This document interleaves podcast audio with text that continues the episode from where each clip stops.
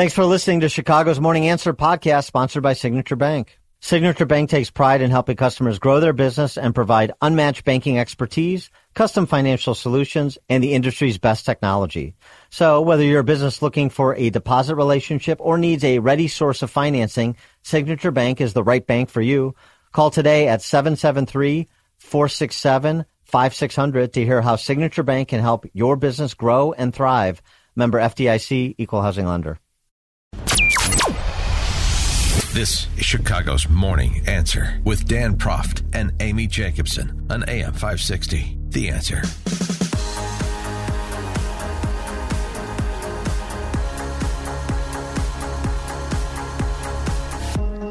Top of the morning, Dan and Amy. Well, that was fun last night. That was Just my uh, that, yeah. favorite uh, Republican debate uh, this season. Well, because there's only four people, so it made Well, it a only- little more tolerable. There was only four people last debate. Yeah. Oh, there were. Well, why did last debate seem so different? I don't know. I, I I think can't uh, keep them straight, Dan. It was number four last night, but I loved Uh, Megyn Kelly. Did a great job. Elizabeth Vargas. I, I thought they were good. Yeah, moderators were, were good. It was uh, it was spirited, and we got right to uh, right to the heart of the uh, distaste that some have for others, which was fun. I've always been sort of lukewarm on Megyn Kelly. Let's start with her, but um, uh, she did a nice job yesterday humiliating Chris Christie, and uh, I thoroughly enjoyed that because it was so well deserved. Uh, Kelly going right to the Achilles heels of Chris Christie, transing of kids but also the whole rationale for his candidacy. I, I had really forgotten it because I just haven't given given his candidacy much consideration. But uh, Megyn Kelly essentially ended it, if there was any real life left in it, with this question. even said that you got into this race just to stop President Trump. His approval rating with Republicans is currently at 81%. Yours is at 25. Your best state is New Hampshire, and even there, two thirds of GOP voters say they would be angry and disappointed if you won. Respectfully, Governor, you have not stopped Mr. Trump, and voters may wonder how you could possibly become the nominee of a party that does not appear to like you very much. Yeah, well, look, Megyn, um, it's often very difficult to be the only person on the stage who's telling the truth and the only person who is taking on what needs to be taken on. I, I look at my watch now. We're 17 minutes into this debate, and except for your little speech in the beginning, we've had these three acting as if the race is between the four of us. The fifth guy, who doesn't have the guts to show up and stand here, he's the one who, as you just put it, is way ahead in the polls. It was uh, so perfect because it prompted Christie to give an answer that explains why he is so unpopular in the Republican Party. I, so not only not only did she put it right between his eyes, then he uh, aided the effort by uh, explaining you know, how disagreeable and uh, moralistic he is with his with the rationale for his candidacy. My candidacy is a is a torpedo shot at uh, President Trump. Well, as Megyn Kelly said, "Hey Chris, you missed." Yeah. 312 642 5600 turnkey.pro answer line. You could also reach us on our text line 64636. Type in DA, then a quick comment. I was very proud of my former intern last night. Yes, that's right. Yes, Yes. you uh, you were, you're her mentor. You uh, Yeah, right. taught her well, young I grasshopper. created that. Uh-huh. I did that. Um, well, uh, Megyn Kelly wasn't the only one who wanted to take a whack at Chris Christie. He is pinata sized. Uh, he and Vivek Ramaswamy got into it. I mean, Vivek Ramaswamy got into it with everybody, as is his wont, and we'll get to that. But this was fun. This uh, Chris Christie to uh, Vivek after um, oh, Chris Christie checked his watch, which he did like four times. We're 17 minutes in. We're now 25 minutes in. We're 37 minutes in. Did he have Yeah. a dinner to go to or something? I seriously, I thought. And it's just it's, it's all the plaintive wailing of Chris Christie. We're 17 minutes in. We still haven't got a straight answer. We're 17 minutes in, and we're not talking. Just uh, he's he is he is so. he- well, this is the funny part about it. Um, the Chris Christie's accusation in the direction of Vivek Ramaswamy, and this was in part prompted by Vivek's unrelenting whacking away at Nikki Haley, which we'll get to. But the, just let's just focus on Vivek and Chris Christie here. Okay, you Tell say them this. you you do this. kids to die. You Go do this it. at every debate. You go out on the stump and you say something. All of us see it on video. We confront you on the debate stage. You say you didn't say it, and then you back away. And I want to I'll say tell you one- exactly no, what I said, Chris. I'm not Let me finish. done yet. Well, this now is now look. Hold this is on. And here's nonsense. This man is spewing. This man is spewing nonsense. Let me tell you something. This is the fourth debate. The fourth debate that you would be voted in the first 20 minutes as the most obnoxious blowhard in America. So shut up for a little while. I'm gonna, respond to that. I want to say Your something. version of We're gonna No, I let you want to say- respond to that. After- We're after the main vote, I'll take that. finish. I want to say something else. We're now 25 minutes into this debate. There we go. And he has insulted Nikki Haley's basic intelligence, not her positions, her basic intelligence. She doesn't know regions. She wouldn't be able to find something on a map that his three year old could find. Look, if you want to disagree on issues, that's fine. And Nikki and I disagree on some issues. But I'll tell you this I've known her for 12 years, which is longer than he's even started to vote in a Republican primary. And while we disagree about some issues and we disagree about who should be president of the United States, what we don't disagree on is this is a smart, accomplished woman, and you should stop insulting So her. I'm gonna take this. I'm gonna take several times over. Chris Christie. I- First of my hero. I think we just learned something from Chris Christie.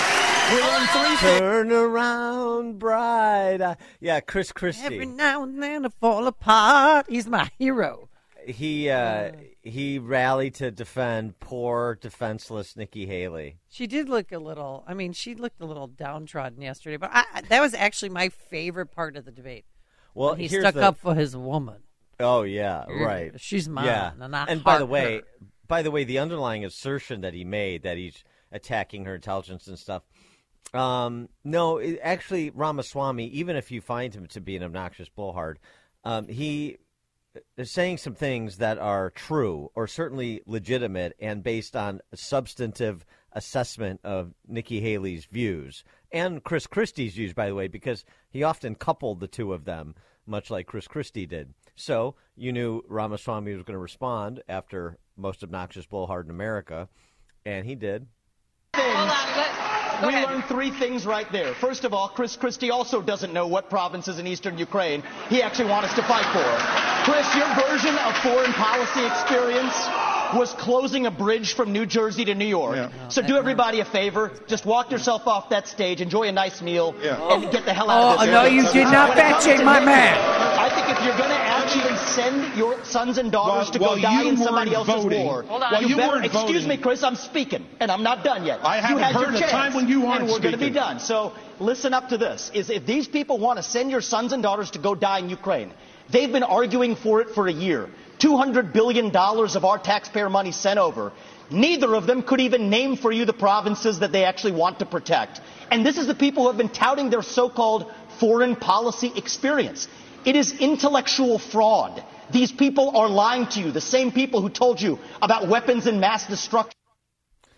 Yeah, I mean that gets to the heart of really what was central to the discussion about geopolitics in last night's debate, which is the sort of the neocons versus the America firsters. That's that's really sort of what it came down to, and and uh, there was some really good back and forth on the merits, in addition to the WWE aspect of the back and forth. But I love that but- the moderators let them breathe. Like they just let I agree. happen. You know, I'm like, okay, this isn't for. It wasn't about them. It was just about the candidates. No, I agree. I think that's probably why it was the best debate, is because those moderators did the best job of uh, any of the moderators to date. By the way, just as an aside, I mean, the only thing, uh, the obnoxious blowhard line, the only thing Chris Christie knows more about than being an obnoxious blowhard is fried food. I mean, for Chris Christie to call someone an obnoxious blowhard, listening to every response from Chris Christie and and watching him over the last decade, I mean, obnoxious blowhard. It was fun in the beginning of Chris Christie's political career when he was doing battle with the teachers union, but it quickly dissipated into him becoming a caricature of himself. Listen to podcasts of Dan and Amy from the AM560 mobile app. Download it today at 560theanswer.com slash mobile. Hey, business owners, is your business and money in good hands? Does your bank invest in your success? Hi, Mike Gallagher here, letting you know that when you need a relationship bank, Signature Bank makes commercial banking personal. I love these guys. Not only do they have expansive industry experience, a strong financial track record, but they're also highly capitalized for strategic growth. That's so important. That's why Signature Bank is my bank. They know what it means to grow a business by designing solutions that are right for you and only you. These are real people. They're ready to help. So reach out to my friends at Signature Bank. Make the call today. 773 467 5630. 773 467 5630 or visit them online at signaturebank.bank. That's signaturebank.bank. Your business could be Signature Bank's next success story. Go online, signaturebank.bank, member FDIC, equal housing lender. Signature Bank. If you're looking for the latest news, insight into what it means, and the sharpest opinion, there's only one station in Chicago where you can turn, and it's this one. We're AM 560. The answer. Top of the morning, Dan and Amy. We were talking about uh, last night's fourth and final debate before the January 15th Iowa caucus. So you've had a chance to see uh, all the candidates on the trail and on the debate stage. There are four, fun- functionally, there are four left uh, challenging President Trump. I mean, that's sort of how it sets up.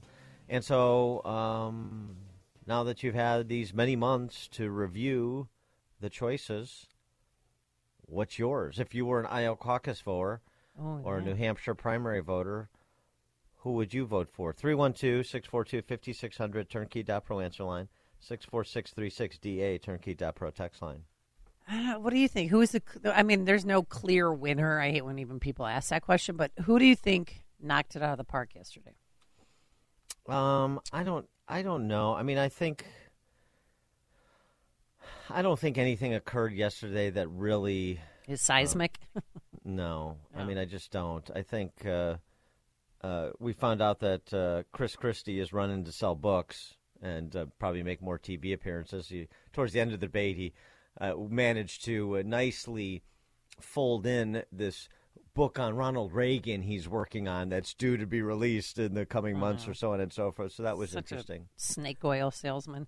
I, I just don't see uh, DeSantis or Nikki Haley being able to one separate from the other, and two present any fundamental challenge to Trump. I mean, I, I, again, there's the prospect of a better than expected performance from DeSantis in Iowa, and so that says, well, it's still a race. And then if you get a better than expected performance from Nikki Haley, even if they don't win the caucus uh-huh. in Iowa, the primary in New Hampshire, respectively. If they overperform, we say, well, it's not over. Now we got to go to South Carolina, and that's Nikki Haley's home turf, and maybe, you know, so it, it- can they keep it close and whittle away, and one fall by the wayside at some point, relatively early on, certainly in advance of Super Tuesday. I mean, I just think that is really threading the needle.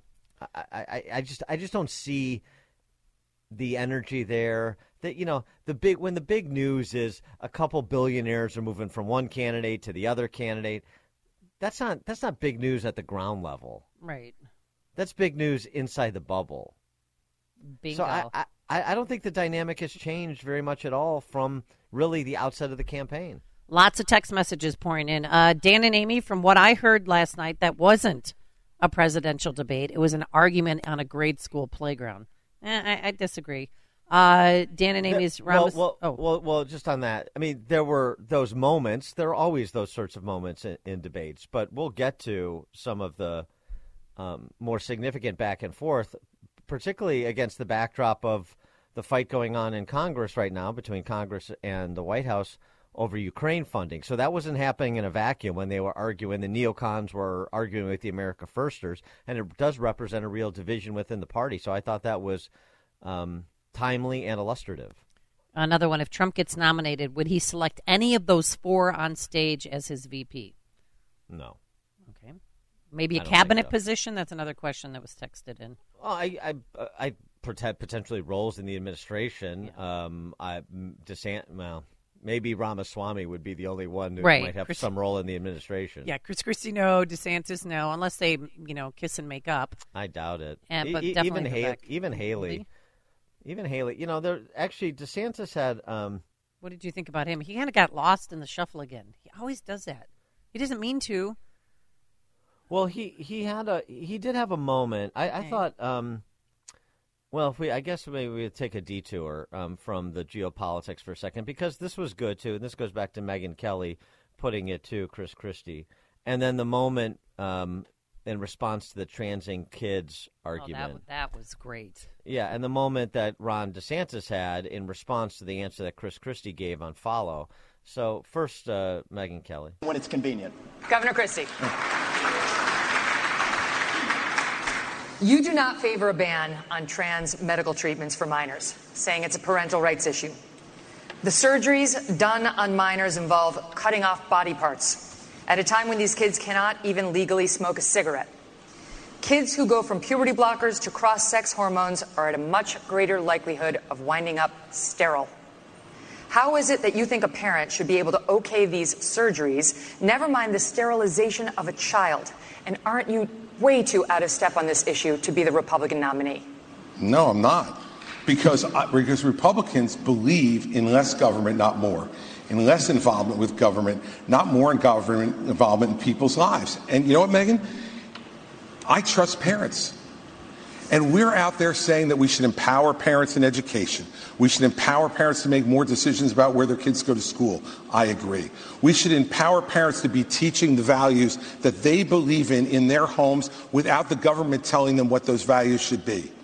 And yet, we want to take other parental rights away. I'm sorry. As a father of four, I believe there is no one who loves my children more than me.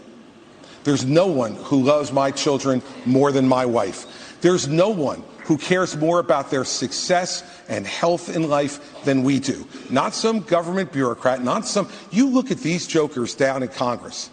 It takes them Yeah, three weeks. Yeah, blah blah blah off topic. But but you you- absolutely disagree with him. So there's his answer, and th- this is a divide. That was a divide on stage too between Chris Christie and Nikki Haley, and DeSantis and and and uh, Ramaswamy.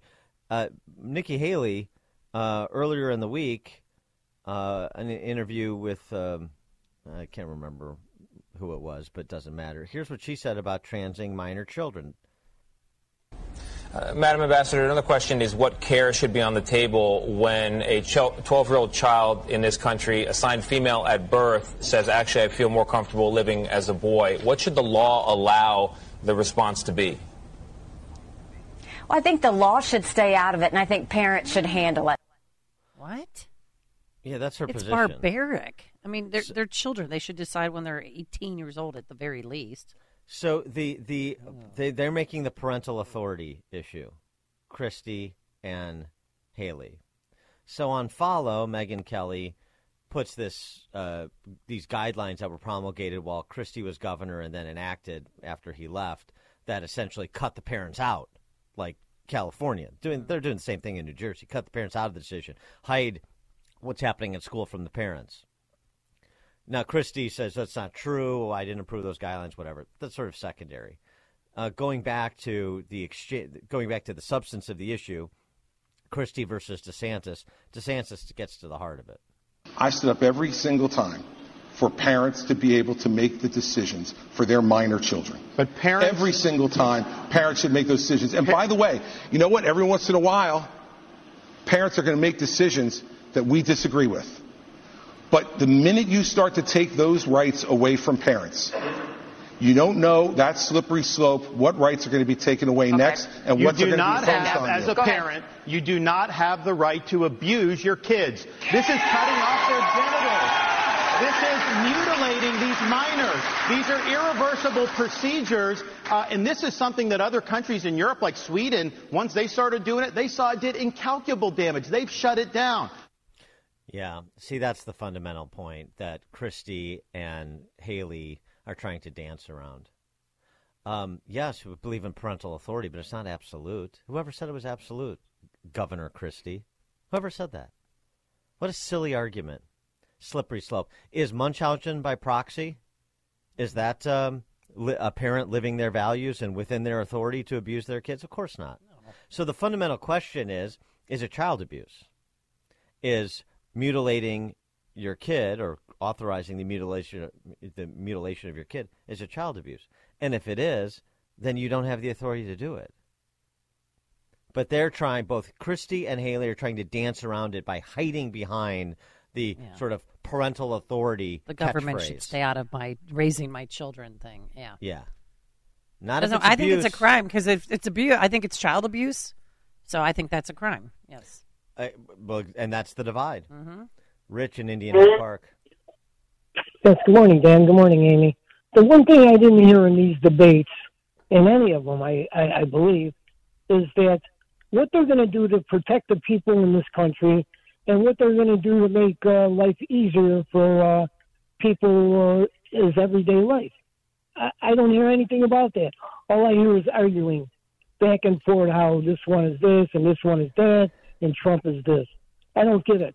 Why aren't they talking about things like inflation and uh, closing the border? Thanks. Well, have a good day. Thanks, Rich. Well, I mean, Yeah, there's well- there's been a lot of talk about that. Yeah, there was. You know, I, I love when people say, "Yeah, wh- where's your ideas?" Well, I mean, first of all, you you uh, you're confused about what uh, Ron DeSantis's governing agenda is. I'm not. I did get a little tired of DeSantis talking about COVID, and I thought I, that would never happen to me. Can I just play this real quick? Have somebody younger. I think when you get up to 80, I don't think it's a job for that. But let me just respond to some of the things there. Look, uh, the media is making a big deal about what he said about some of his comments. I would just remind people uh, that is not how he governed. He didn't even fire Dr. Fauci. Well, yeah, but that was in response to the whole Trump said I'll only be a dictator on the first day in the Hannity town hall in Davenport the other day, and people trying to make a big deal about it. And then Chris Christie, of course, did make a big deal about it. And DeSantis's point, which is the point that I've been making on this show since Trump was president, is it turns out he was a very conventional president, not rhetorically, but uh, performatively, and in some cases too conventional. He didn't fire Fauci soon enough or sideline him. He didn't fire Jim Comey. I mean, uh, DeSantis said Ray, but maybe he meant Comey, but it could be Comey and then Ray, even though Ray was a Trump nominee. Uh, effectively Right, and he didn't go after Hillary Clinton. Well, well, but but but the personnel decisions within his administration. Right.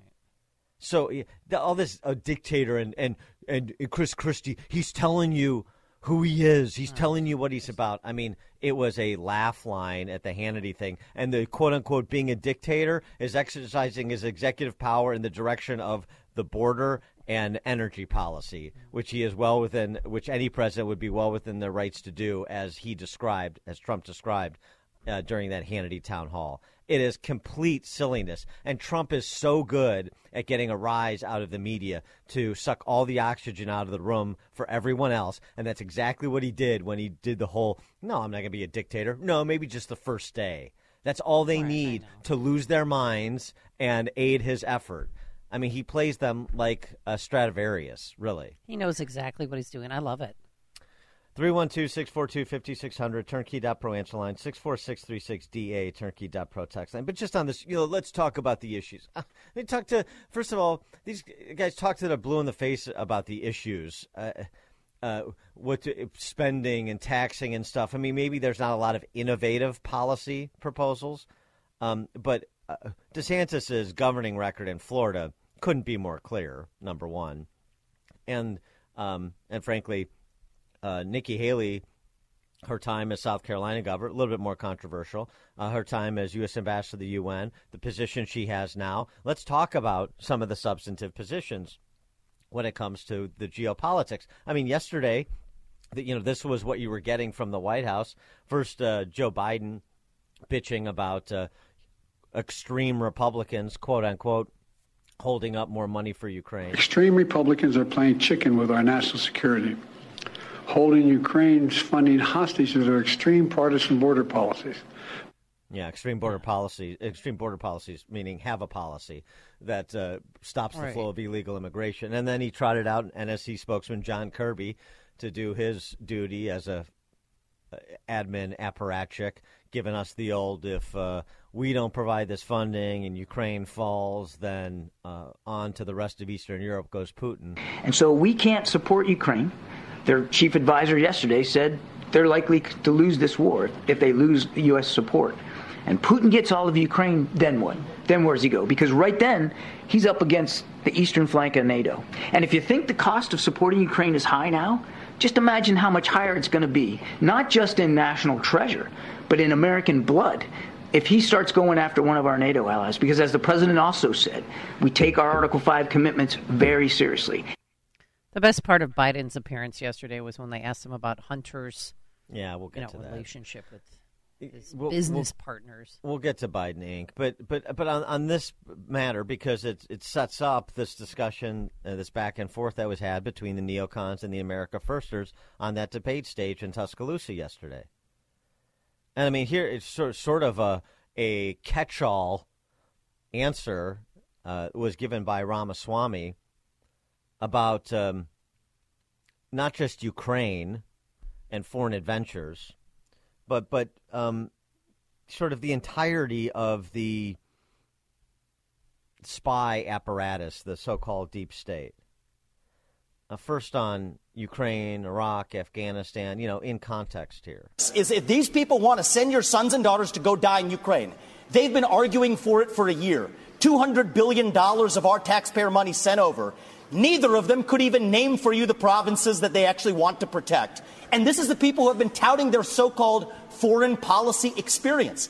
It is intellectual fraud. These people are lying to you, the same people who told you about weapons and mass destruction in Iraq to justify that invasion didn't know the first thing about it, yet they sent thousands of our sons and daughters to go die.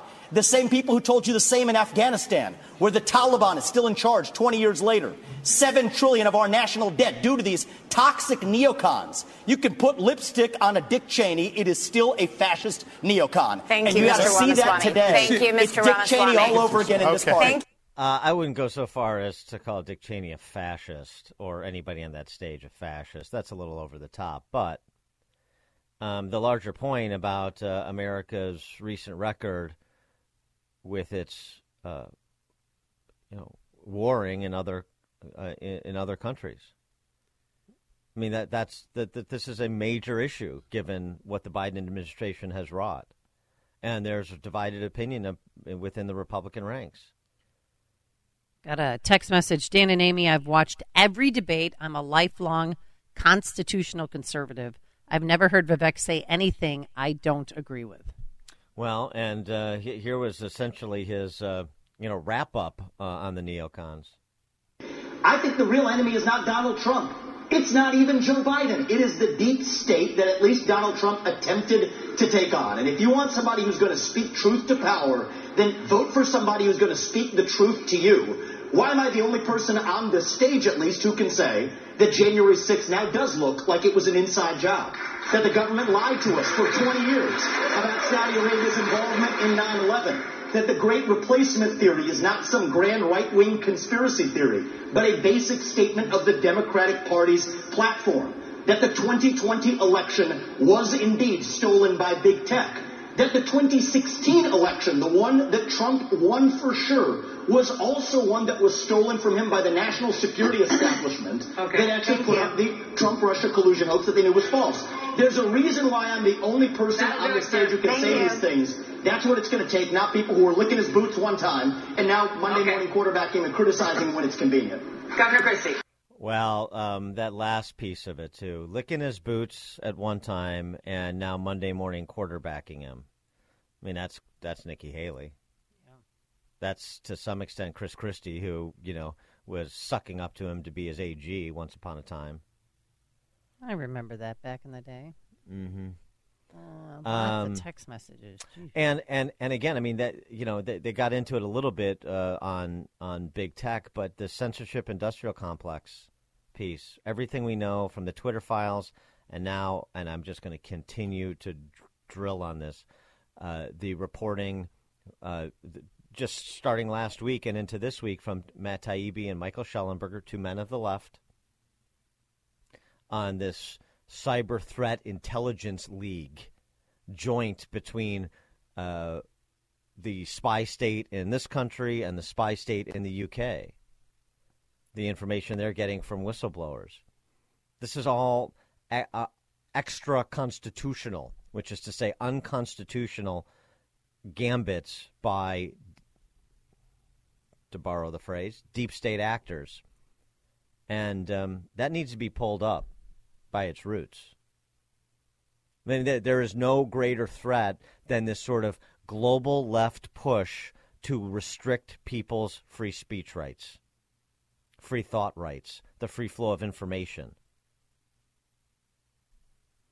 Tony, Southside.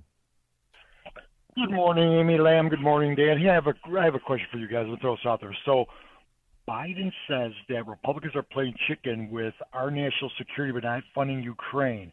Well, isn't an open porous border with all these millions of people pouring over from all over the world a national security? This guy's an idiot. Thanks. yeah. that's good. Well, that's the sort of the common sense of it, right? We there's urgency behind uh, Ukraine providing more funding for Ukraine, and there's a, a, lackadaisical attitude towards the border. Oh, you know, we've tried to do something on this. We haven't been able to do something on the border in 13 years. This is what Steny Hoyer said yesterday. So, you know, we're we're working on it, but Ukraine is where we need to focus our attention.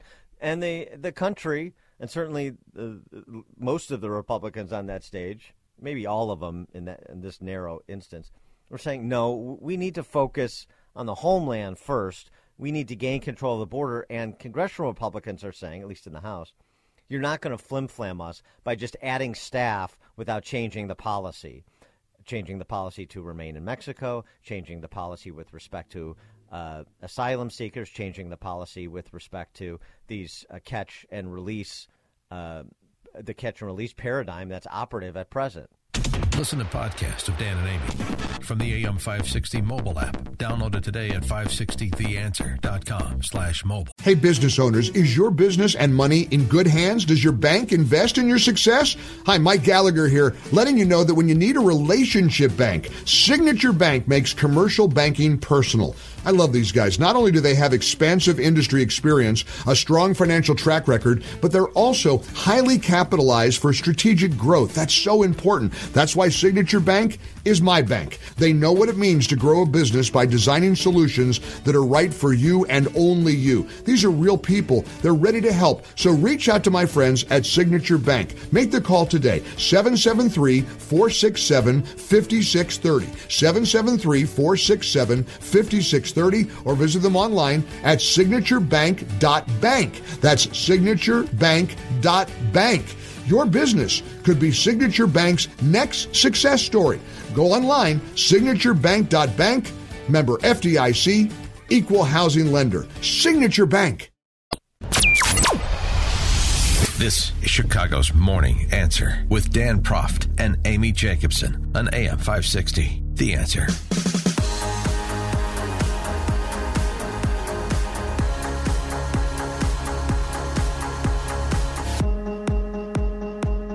And, and Amy, picking up where we left off at the end of the last hour, talking about uh, last night's Republican presidential debate, but against the backdrop of the fight on the Hill over Ukraine funding and Ukraine funding tied to some border funding, but not what congressional Republicans want, because if you just add personnel but don't change the policy, you're not going to change what's happening at the border. And what's happening at the border?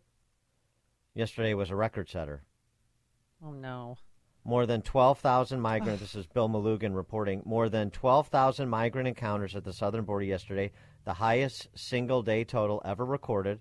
This includes more than 10,200 Border Patrol apprehensions of illegal immigrants, among the highest daily totals for Border Patrol ever recorded. And Melugin uh, is on site in Lukeville, Arizona which is the latest flashpoint. Yeah, that's the hot spot right now. And they're mostly men. Did you see the video? And then, did you see how the Chinese guys coming over? Here's like 200. Melugin had to say. Here in Lukeville, we are quite literally in the middle of nowhere. Two and a half hours to the closest major city. Thousands are crossing here illegally every day, and the situation is completely unsustainable. We'll step out, give you a look at the scene here. This is a mass of hundreds upon hundreds of people who have crossed the border illegally and are camped out here at the border wall, waiting to be apprehended by Border Patrol. You'll quickly notice these are all single adult men. There is not a single woman or child in this group you're looking at. And these guys are coming in from all over the world. Large amounts of African men from Senegal, from Guinea, from Mauritania, from Egypt, others from the Middle East, others from Asia. This is Border Patrol's Tucson, Arizona sector, which just had 17,500 illegal crossings last week alone. That is the highest weekly total ever recorded. It just makes me. We are being invaded, and nobody cares. Not Well, nobody, and- but I should, should say, you know, our administration, our governor, nobody cares. They just need them to become Democratic voters. Well, Biden says, "Oh well, I'm willing to compromise on border," but he's not because they won't compromise on the policy change. It's not about the cash. Tom Homan, former acting ICE director under Trump, uh, Mark Morgan, former CBP under Trump, they, they're they're all telling you the same thing. Republican politicians saying. It's not a money issue. I mean, yeah, there's money to construct the wall and so forth, uh, some of the technology and the infrastructure, but it's not a personnel issue. It's a policy issue. God, if I There is in- no interest in stopping anyone who wants to come in this country and on their own terms and go wherever they want. And of course, that's being facilitated by Greg Abbott's buses. But to to, to that point, there's no consequences from f- the federal government as per policy. Did, did you see that mule? Because there's a crack in Lukeville, Arizona. There's a there's a like a panel or a, a bar missing in the border wall fence. It was, he- it's not missing; it was cut. Well, cut, but I'm just well, yeah, but so and he's walking people through, taking pictures, you know, because he completed his job, and he looks at the report like, oh well, he literally shrugged his shoulders and then walked away, probably to get more clients. But if I lived there, I used to live there, and I, I, I wonder if I'd get arrested, but I'd like to go down there and bring with me a welder and just put that bar back. Well, I mean, Just, well, I mean, can't it's it's it's you know it, you're the, the little Dutch boy with your finger in the dike. I mean that, that it's it's a policy problem. I know, I mean, and still. and so and so there have, there are proposals again. Remain in Mexico for asylum seekers. Uh, what Greg Abbott is doing at the state level, you know, essentially deputizing all law enforcement to uh, detain persons in the country illegally and uh, at least queue them up for deportation. Uh, not to mention the own the own uh, uh, Texas's own state-funded infrastructure that is being stood up, the buoys and the walls and so forth. Ron DeSantis yesterday during the debate agree or disagree, but you can't say there's not being proposals being advanced. Uh, tax repatriated funds from people who come to this country to to work, undocumented people that work, and they send money back, tax the uh, repatri- repatriated funds, and use that money to construct more uh, border fencing and like and the like. But I mean that, that, that so this is the, this is where the impasse is. You you get where the uh, ruling class's sense of urgency is. It's in Eastern Europe. It's in Ukraine. It's not at the southern border, and this becomes a pretty straightforward binary for the American people. What's Three it going to be? Yeah, 312 642 5600, turnkey.pro answer line, 64636. Type in DA, then a quick comment. And by the way, um, as much as we uh, have talked about Europe's uh, civilizational suicide at the hands of their multiculturalism, something that um, has long been recognized, and even latecomers to it, to the danger, to the fundamental problems that it's engendered, like the recently departed Henry Kissinger, um, they're starting to appreciate it. Even politicians in Ireland, which has lost its mind, it has its own political ruling class. That you we we played the the debate debate. It was just sort of a uh, like a I don't know, like a, a, a counseling session with all these honky politicians in Ireland talking about whiteness, decrying whiteness. That's the real problem. Well, um, there's at least one Irish politician who gets it. And this is a conversation that is happening in the West everywhere. And it's the basis for some surprising election results like Geert Wilders in the Netherlands. Listen to Irish Senator Sharon Keoghan on mass migration in Ireland. Firstly, on Taoiseach's uh, statement yesterday that it is not right to connect immigration with crime is ridiculous. Not all immigrants are created equal, and an immigration policy that does not recognise this will end in disaster and tragedy. We don't record crime statistics by ethnicity because to do so would offend liberal sensibilities, but other European countries do. The Dutch do. They've done it for 10 years, and here's what they've found. Individuals from non Western immigration background make up 14% of the population in the Netherlands. However, they commit 40% of all crime and violent assaults. Populations from Africa or the Middle East tend to exhibit rates of two to four times higher than those of native Dutch. And in both Germany and Spain, the suspect rate of Algerian immigrants for crimes is 10 times that of natives, and in Italy it is 17 times. And Ireland has the largest groups of Algerian asylum seekers in the world being admitted into the country. Asking us not to, asking us not to commit, connect crime to emigration is asking us to ignore reality. These are official statistics published by other EU governments. They are factual and true. Are they hate speech? I fear, Minister, under your bill, they might well be investigated as such. I have long said that this government would rather receive a pat on the back from Brussels than a clap on the back from the Irish, and that so often we need to get serious issues in this country to attract attentions from the international media before the me- government will do anything about them, because the government only listens to the media and not to the people. Well, now Ireland has the eyes of the world on it, and they're posed to see how this country is being turned into a post democratic EU vassal state, which is about to pass censorship legislation, the likes of which we have never seen in the West, so that its government will be protected from the criticism of the people it is elected to govern. Maybe, maybe that will pause, give them pause for thought, but I won't hold my breath. I'll give you another story. It's out of Germany. 15 year old goes to a party in um, Hamburg Park. Raped in four rounds in the bushes by nine men. Oh, God. While the nine perpetrators gang raped the girl for two and a half hours, they filmed themselves. Oh, please.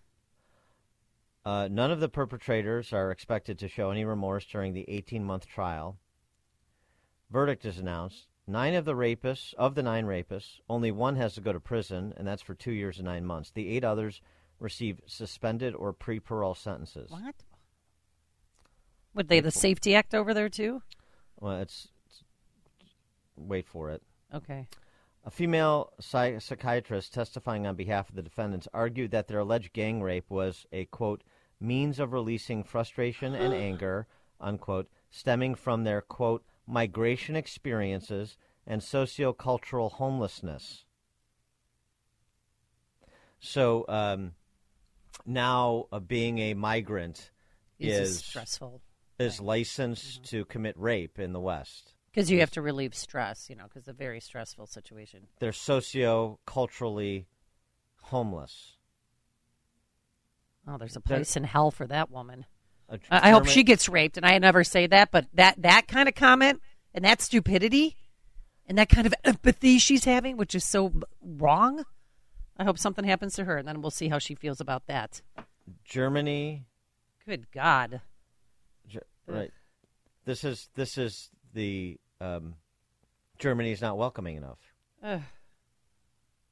So I mean, you know, this is the mentality you have with ruling class in the West, and that includes right here in Chicago and right here in Illinois with BLM Brandon and Governor Spalding and the political ruling class that uh, we all have sent to Springfield. It certainly includes the attitude that you've seen play out in the real world, the consequences that comes out of the Biden administration. That's what that's where it's at. John in Elkhorn, Wisconsin. Good morning, Dan and Amy. Um, I'm my concern with all these illegal single military age men coming into this country is what if the Biden administration is creating a military force that would have no allegiance to the United States to come after American citizens that may be MAGA? Well, well, I mean, wh- wh- why do you need a why do you need a, a foreign force to do that? You have the FBI. You have the Department of Justice. You have the U.S. military. Uh, your very own, well, not yours, you're in Wisconsin. Our very own Senators uh, Duckworth and Durbin want to provide a, a path for the undocumented people in this country illegally to serve in the military and gain citizenship.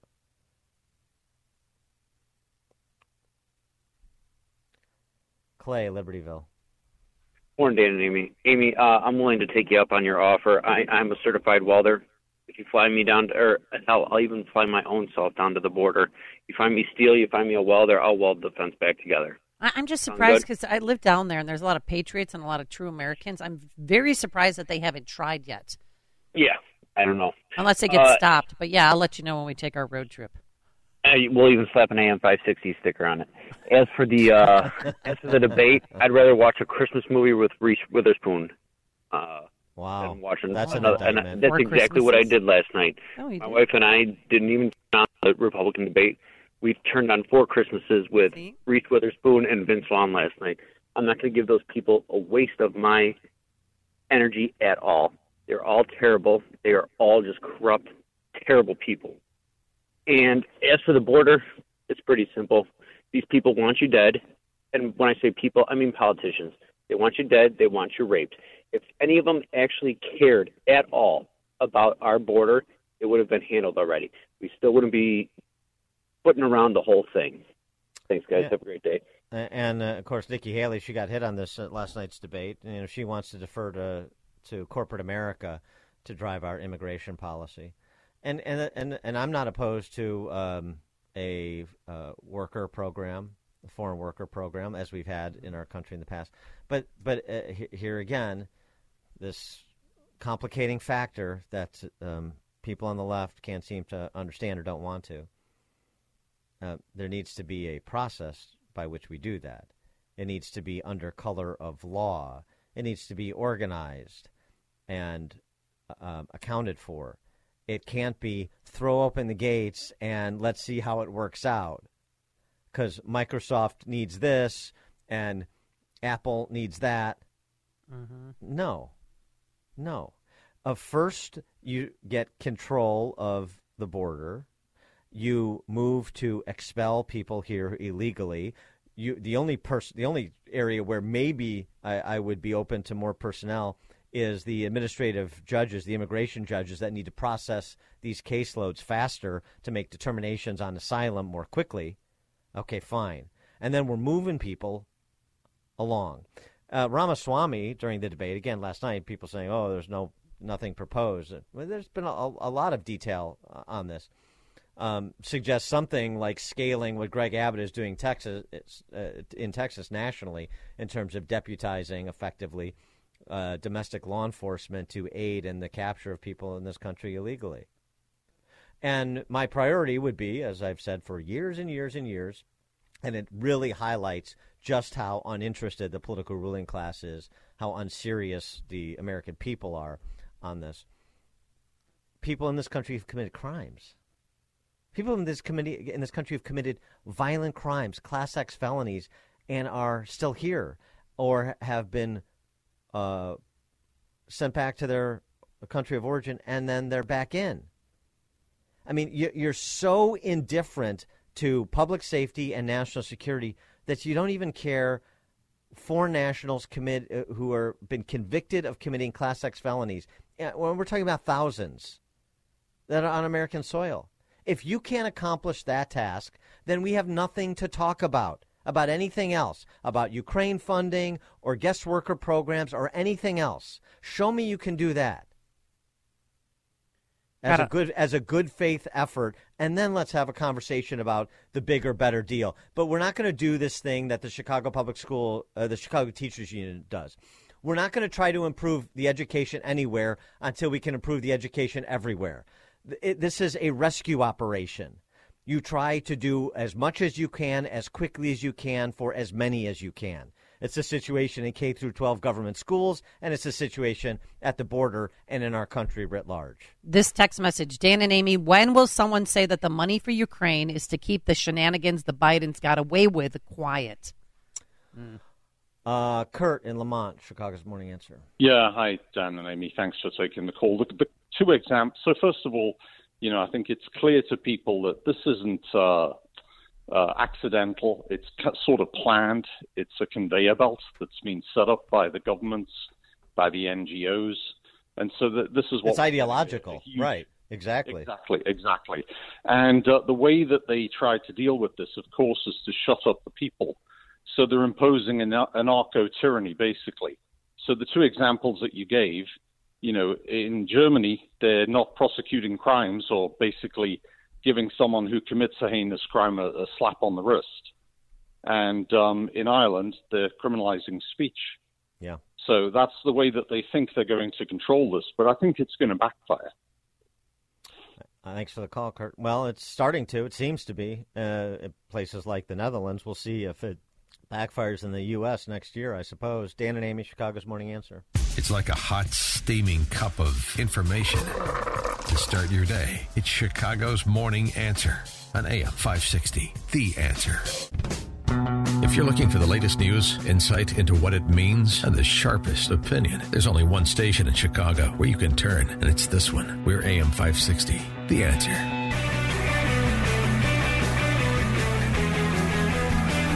Top of the morning, Dan and Amy. Whatever you think of, of Vivek Ramaswamy, I I don't think Nikki Haley had a good debate performance last night. She looked like a victim. I, she just looked quiet and meaner. I don't know her. Just her. It, it was not good at all for her. Eh, maybe the approach is uh, if uh, the feeling is that Ramaswamy is coming off as too aggressive, then it's better to say less and let him, um, you know, let him generate empathy for you.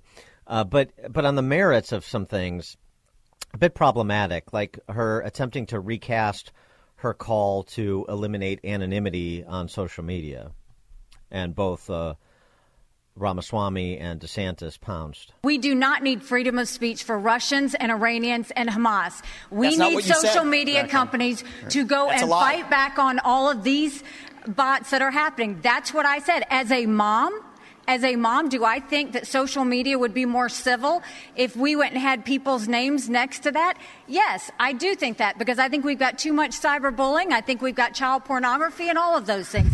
But having said that, I never said government should go and require anyone's That's name. false. She What said, I, want your name. She As president of the United. States, her first day in office, she said, one of the first things I'm going to do. I said we were gonna social get media the is, I millions want of your bots name. She wants That's what government she said. ID to Hold on, dox finish every what you're American. saying. That's what she said. You can roll the tape. She said, I want your name. And that was going to be one of the first things she did in office. And then she got real serious blowback, and understandably so, because it'd be a massive expansion of government. Actually, we have anonymous speech. The Federalist Papers were written with anonymous writers. Jay, Madison, and Hamilton, they, they went under Publius. It's something that's important, and especially given how conservatives have been attacked and, and, and they've lost jobs and they've been canceled. You know the regime would use that to weaponize that against our own people. Okay, it was a bad so idea, to say- and I she should own up to it. Yeah, DeSantis got the better of that exchange because he's he's right in terms of the impact.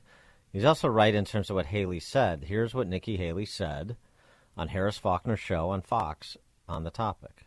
When I get into office, the first thing we have to do, social media accounts, social media companies, they have to show America their algorithms. Let us see why they're pushing what they're pushing.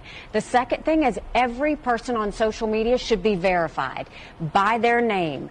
That's, first of all, it's a national security threat. When you do that, all of a sudden people have to stand by what they say and it gets rid of the Russian bots, the Iranian bots and the Chinese bots. And then you're going to get some civility when people know their name is next to what they say. Accountability. And they know their pastor and their family members going to see it. It's going to help our kids and it's going to help our country. So she tried to recast it in the debate as just about eliminating Russian bots and so forth, but that's not what she said. And she is saying, as president, uh, the first and second things I'm going to do are these things. Well, that's the government. So she's not saying it would be a good idea, uh, something you know that should be, we should we should promote culturally. No, she's saying the government is going to impose and the and and and, and for the in furtherance of eliminating anonymity. That, that's not. No, she tried to walk it back. It didn't work. And then the other thing too. I mean, just a, a bizarre sort of statement she made, uh, sticking on the social media topic, when the conversation turned to the uh, rise in anti-Semitism. That's been well documented. We've talked about quite a bit.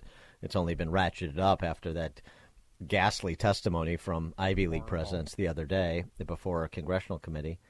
But but she said this about TikTok. We really do need to ban TikTok once and for all. And let me tell you why. For every 30 minutes that someone watches TikTok, every day, they become 17% more anti Semitic, more pro Hamas based on doing that. We now know that 50% of adults 18 to 25 think that Hamas was warranted in what they did with Israel. That's a problem. Well, she that blames second it on TikTok. Okay. Well, well, well, the second data point, about 50%, is based on a survey. We talked about that.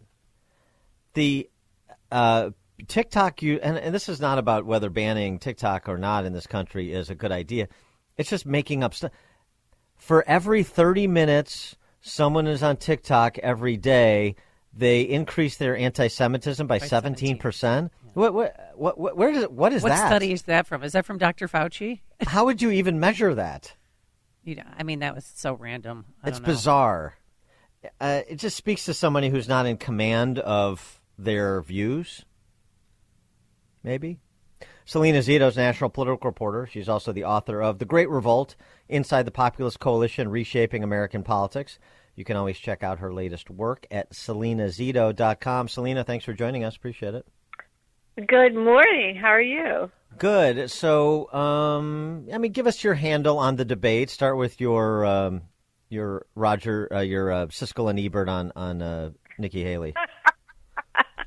So I think that a lot of people went into there's a, there was a lot of momentum, there was a lot of stories uh, about Nikki Haley going into the debate last night, right? AFP had endorsed her and and you know she had been moving up in the polls bunch of stories about Wall Street's now behind Nikki Haley. So there was this expectation she was going to have a good night and she did not have a good night. Um and I think that Ron DeSantis actually had a really golden moment last last night. Not one particular thing but he was even keeled he was good on issues. He was good on policy, uh, and he he had a a tone and a rhythm to him that was consistent. Voters look for that. They don't look for big highs and big lows uh, in their decision making. And so I think if we if we're looking as a whole at the whole debate, DeSantis had a great great night, and I think that was a really tough night for Nikki Haley because in particular because there was all this, you know, sort of juice around her that this was going to be her moment. And Yeah, she didn't and- rise to the occasion. She Well, did not rise did not rise to the occasion. And she also has to deal with it. I'm sorry. She also has to all deal of with. us can have yeah sorry, go ahead. No, go ahead. Go ahead. Go ahead, Well, I think all of us can have good, you know, bad nights, but not when you're running for president, right? Um, everything is on the line every time you're up there. You always have to be on your A game, and she and she did not bring her A game last night. Right, and it's at the last debate before the caucus too. So now people, that's going to be the, the last impression to the extent that. Uh, Exactly. yeah, but uh, but also too, she had to deal with a junkyard dog named Ramaswamy. Um, and Chris um, and- Christie. I mean, they were both barking over her. Um, but I mean, Ramaswamy, you're barking at her, Right. Uh, and uh, and and you know, and again, even if you find Ramaswamy too aggressive, as some do, I mean, there was some, there was at least uh, uh, some, if not a lot, of truth to what he was saying, the challenge he was issuing, and the competing visions for America between uh, somebody that's more neocon oriented like Haley and Christie, and uh, those that are more America firster types like uh, Ramaswamy and DeSantis. Right. And so I think Ramaswamy's challenge is his style. Right. Um, he he has what is often referred to in political circles as the tech bro style, right? Like you know, he's sort of uh, you know, not sort of he's aggressive. Um, and and there are there are a lot of things that he says, and you're like, yeah, I could get with that, but he has that same problem that Trump has in that yeah, I could get with that, but geez, do you have to say it that way? Yeah. Uh, and and and uh, do do Americans have that uh, the appetite for continuing that sort of more edgy and in your face sort of WWE um, style, or are they looking for um, someone more like DeSantis? Who is essentially saying almost all of the same things in a much more from a position of governing. And I think that there is an appetite among conservative voters that that polling hasn't quite tapped into yet, where Republican voters are very much into wanting someone who's going to not take any guff, right? Um, in in the in the mindset of Trump, but not the style of Trump. Yeah. But they're also looking for someone who can govern. And I think that's missing in the polling that the pollsters haven't tapped into. Voters want both of that. But I don't trust him really on foreign policy, man. Did you hear his answer about he doesn't think that an attack on Israel is an attack on America? And that did not sit well with me last night. Oh, no.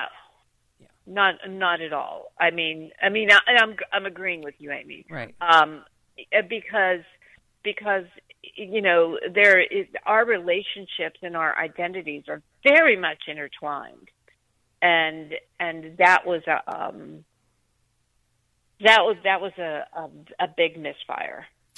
Uh, it sounds to me, Salena, like you're intimating that Ron DeSantis may have some momentum on the ground in Iowa, and since you're the one of one of the few political reporters that actually does the on the ground reporting, you probably know better than most of the rest of the DC press corps. Looking past the polling, and I'm sensing you think that maybe there's a possibility that Iowa turns out to be at least closer than people anticipate. See, I have been of the belief. Uh, now, I haven't been back for two weeks, but I'll go right back right after Christmas. Um, and honestly, that's when Iowa voters really start to to harden their choices. Remember, when you go into a caucus, you go in there with four choices. You don't go in there with one because your person, your guy, might not make it. So you've got to have a plan B and a plan C. Uh, and and I Iowa voters, I think, are much more inclined to be supportive of DeSantis than any of the other people that are on stage, including Donald Trump. I think people forget that Donald Trump didn't win there in 2016. Mm-hmm. And that while evangelical voters, you know, in Iowa, they're not some of Iowa Republican caucus voters. They are all uh, Republican caucus voters. And he has done the due diligence, the job, the handshaking, the going to every county. He's gone to, you know, Iowa voters expect you not to just come to their county, they expect you to come to their living room. And he's done all that. So I think it's a real test to see has good old fashioned retail politics in the way that Ron DeSantis has done eclipsed parachuting in and doing a rally and talking about yourself and the airing of the grievances, which is what Trump has become. And evangelical voters are very aspirational. They want to be part of something bigger than themselves. It's not it's not about them, it's about everyone. And to date, that is DeSantis has run on the the, the, the election being about the voter, Whereas Trump has been running on the election being about fulfilling his grievances. It's about him. Uh, the only thing I, I, wonder about that is, you know, has his uh, one of his standard lines that um, they're not coming after me, they're coming after you. I'm just standing in the way. Sort of, he is the the shield and the sword at the same time for the everyman. I wonder how much that has penetrated, though, and so there's a certain level of dismissal uh, about as to some of his rhetorical excesses. Well, I, I don't disagree with you. However, it takes a coalition to win. I think there's only a portion of the coalition where that has really has stickiness to it. And and you need all of your coalition to be united on that sentiment. And I don't know, I cannot say for certain that that is enough for Trump to win Iowa. I mean, he may win Iowa, but I'm just holding back on saying it, it's inevitable because when talking to voters, there's a like, well, you know, you know, there's a nuance there that I think mm-hmm. people miss. Where I like Trump, uh, or I like Trump's policies, or I like that he had our back. But there's also like, there's also a part where like I'm not going to look in the rearview mirror. I want to look forward. I want someone younger. Um, I'm exhausted. you know, there's a there's a lot of layers of decision making going in there for a voter, and I, I I think that we we need to wait till closer to the election before we understand who will win. And even most importantly, right now, is polling has been messed up since since since Donald Trump became part of the political lexicon. In in other words polling is all over the place. You would have thought in 2020 he was going to win. You would have thought in 2022 Republicans were going to win, yep. and it didn't happen. Yeah, I mean, no red wave. It's still, I mean, it's there's yeah. a, a, difference between 30 point spreads and five point spreads. But I, I take your point, and I mean, as always, you're, I mean, th- that's why uh, your reporting is so good, is because you're you know, in the milieu talking to people. And so we're going to have to check back with you closer to the caucus to get uh, your handicapping um, once you've uh, once you're back uh, on the ground in uh, in Iowa. There, uh, Salena Zito, national political reporter, author of "The Great Revolt: Inside the Populist Coalition: Reshaping American Politics." And again, check out her work and. Um, the reporting she'll be doing from Iowa as well, specifically. SalenaZito.com is the website. Salena, thanks as always. Thanks so much. Have a great day, you guys. You too. And she joined us on our turnkey.pro answer line. Listen to podcast of Dan and Amy from the AM 560 mobile app. Download it today at 560theanswer.com slash mobile. This is Chicago's Morning Answer with Dan Proft and Amy Jacobson on AM 560. The Answer.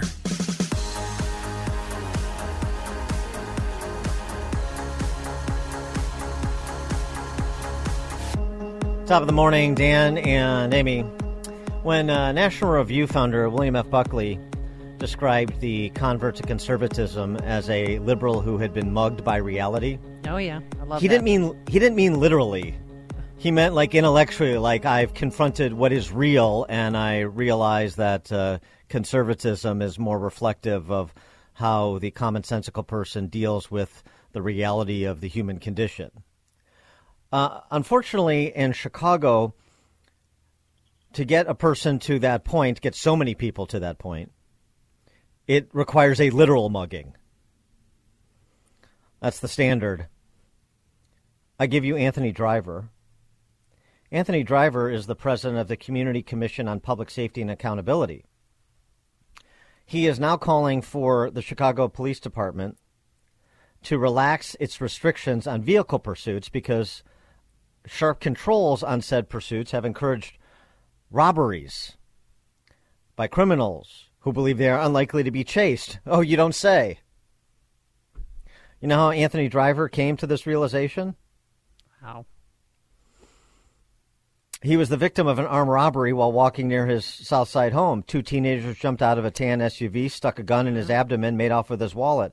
When I was robbed, they had robbed six people before me, literally. They pulled up, and when they robbed me, they threw out purses. They dumped the purses in the street, said Driver. I'm hearing from Chicagoans, I'm hearing from police officers and stakeholders that this something needs to be looked at. Looked at. We can't uh, we can't hide or run from this issue anymore. I don't think there was a lot of public input from either the general public or officers when this policy was created. Oh, really? You don't think so? Where have you been? I mean, I, am I'm, I'm glad he's saying something, you know, but I mean, good grief. This is why uh, getting a handle on the rampant violent crime in Chicago is so painstaking. Uh, in a bygone era, things were different. Jerry Finnigan is a decorated and notorious former Chicago police officer. He's both decorated and notorious. And how a decorated police officer becomes notorious, well, that's a conversation we're going to have with him. He's the subject of a new podcast called Finnigan's Take. And it's uh, produced by our friend Neal Edelstein, who's a great Hollywood producer. I mean, he's a really good storyteller. Edelstein was on, um, he was a producer on The Straight Story uh, with David Lynch. David, David Lynch directed um, Richard Farnsworth, Sissy Spacek. I mean, that's one of the, the, most beautiful movies in the last 30 years, uh, as well as he produced The Ring, uh, Mulholland Drive. So now he's produced, uh, he's the interviewer of Jerry Finnigan for this uh, podcast called Finnigan's Take, and it's about uh, crime in Chicago. A couple, of the first two episodes have been released. And uh, because we're friends, we got uh, advance on some of the uh, forthcoming episodes. And it's it's just interesting to hear Finnigan's take, if you will, on what it used to be like. He was uh, 20 years on CPD starting in 1988. So from the end of the last century to the beginning of this one, just uh, this little exchange on police chases when he was on the force the rule of the street is, and I don't know how that's everywhere else, but in Chicago, if you ran from the police, you got an ass whipping. That's just the way it was, and that was citywide. If you didn't make the police chase you, went a little easier on you. But if you're running, jumping fences, and getting everybody sweated up, and then you're going to resist, you're going to get an ass whipping, and that's the way it was and because this was somewhat the rules of the game. That's correct. Most people abided by this knowledge usually. Most of the guys, most of the gangbangers, they just took the ass with it. And that was the end of it. It wasn't personal. So you went in and I mean, you didn't beat them until they had to go to the hospital, but you gave them some punches in the stomach, took them in, and then, you know, you bought them a soda and, you know, they're going to jail. And I mean, if they weren't told, sometimes, man, I, I'd buy him a sandwich. I mean, what's the big deal? It wasn't personal. That was the way it was out there. They knew the rules and they broke the rules, so that's the way it was. Uh, Finnigan's Take, the podcast, can be found on Spotify and Apple. Jerry Finnigan joins us now. Jerry, thanks for being with us. Appreciate it. Oh, thank you, Dan uh, and Amy. Good morning, and thanks for having me. Well, so um, the the obvious question is, how does somebody go from being a, a I mean, you've got awards from ATF, from Cook County Sheriff, from Chicago Police, um, most illegal guns off the street, multiple years running when you were on the force. So, how does somebody go from being that Chicago police officer to a former Chicago police officer who got sentenced to 10 years in federal prison? Yeah, Dan, you know, um, I contemplated that very, uh, very often to myself after the fact, but uh, actually, um, uh, I gave in to, to greed. Uh, we were recovering millions of dollars in uh, illicit drugs uh, and firearms, uh, but the money that we recovered, we never turned in. And um, kind of like the uh, the reasoning I thought, and the guys I was with said, "Well, it's it's dope money. Who is it going to hurt? Uh, I'm not mm. taking some uh, some woman's money who's an old woman." Um, but but really, when when it all boils down to it, um, that was just you know to make myself feel better, I guess, because it was illegal, uh, and I wish I would have kept my hands in my pockets because it ruined my career. Uh, it was my uh, it was actually the best job I ever had. I loved it. And and and the um, what you ultimately pled out to though was was so so income tax evasion on the stolen money, but also a murder for hire plot. That's correct. That's correct. Um, so uh, you know, I mean, Dan, I mean, the show's not long enough, and you know, Yeah, I understand. Not long enough to explain everything, but uh, truly, uh, you know, I said something I should not have said, but there was no act of furtherance. Uh, there was no uh, the, the the supposed hitman that I was looking to hire was a figment of the imagination of the FBI and the U.S. Attorney's Office. Uh, there was no nobody involved besides myself. Uh, and um, like I said, it was it was a dumb thing for me to do, uh, and I regret it. Uh, I was not going to plead to that, but my lawyer told me give them their uh, pound of flesh, uh, and it'll go easier for me in court and later in prison where I could go to a camp. But apparently, uh, he wasn't truthful about that.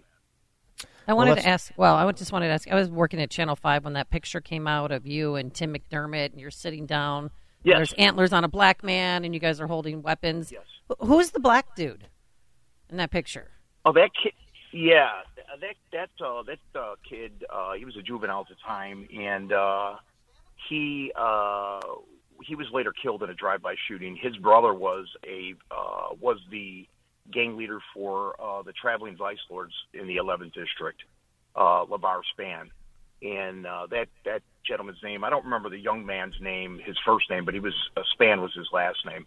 Uh, Amy, actually, it was like a joke, and it was a bad joke. It was strictly my idea. Uh, I equated us to being uh, hunters, uh, and uh, on that picture I wrote, "This 12-point buck was shot on Chicago's Wild Wild West Side." Yeah, I remember. Um, there was no racial intent involved in that. Uh, if it would have been in a white neighborhood, I would have did it to a white kid. Unfortunately, I didn't work in white neighborhoods. Um, but it was a, it was a joke and probably the worst joke I ever committed. Well, what did he Um, think about the whole thing? Was he just compliant? You told him to get down. Like, how did that transpire? Oh yeah, well we took him into the station, Amy. We we actually got him with 90 bags of uh, cannabis, uh, you know, on the on the drug uh, on the scene where he was selling it, and uh, the, the 600 block of North Avers, his family controlled that area. Uh, so I told him if he let me take a picture, uh, that I would let him go, which I did. Uh, I didn't charge him with the uh, with the cannabis. Um, I mean, probably not a good idea, but the thing is, I mean, nothing would happen to him anyway. He was a juvenile. So, I mean, t- take us back. You know, the the clip I played from a forthcoming episode of your uh, interviews with Neal Edelstein for Finnigan's Take, uh, talking about police chases. You know, take us back to uh, sort of the good and the bad and the ugly of of the era where you were a decorated police officer before things uh, turned, um, and and you know what lessons maybe, uh, particularly from the good, uh, may need to be revisited with the Chicago police today. Yeah, Dan. The uh, and, and I I would think that uh, you know uh, Lisa Madigan uh, enacting the uh, consent decree uh, was the end of policing in Chicago. Um, Coupled with the cameras, uh, the thing is, uh, policemen do not want to uh, be on the front page, uh, be the next person who's indicted uh, for putting their hands on somebody, even if that person is resisting um, these cameras out there, these cell phone cameras, they don't tell the whole story. They're only showing little blurbs of what the news and what these people who are taking these videos want to show you.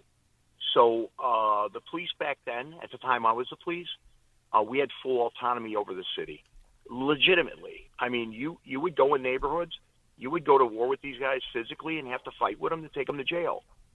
Now there's no respect for the police. Uh, you can see that uh, by the crime in Chicago is just completely out of control.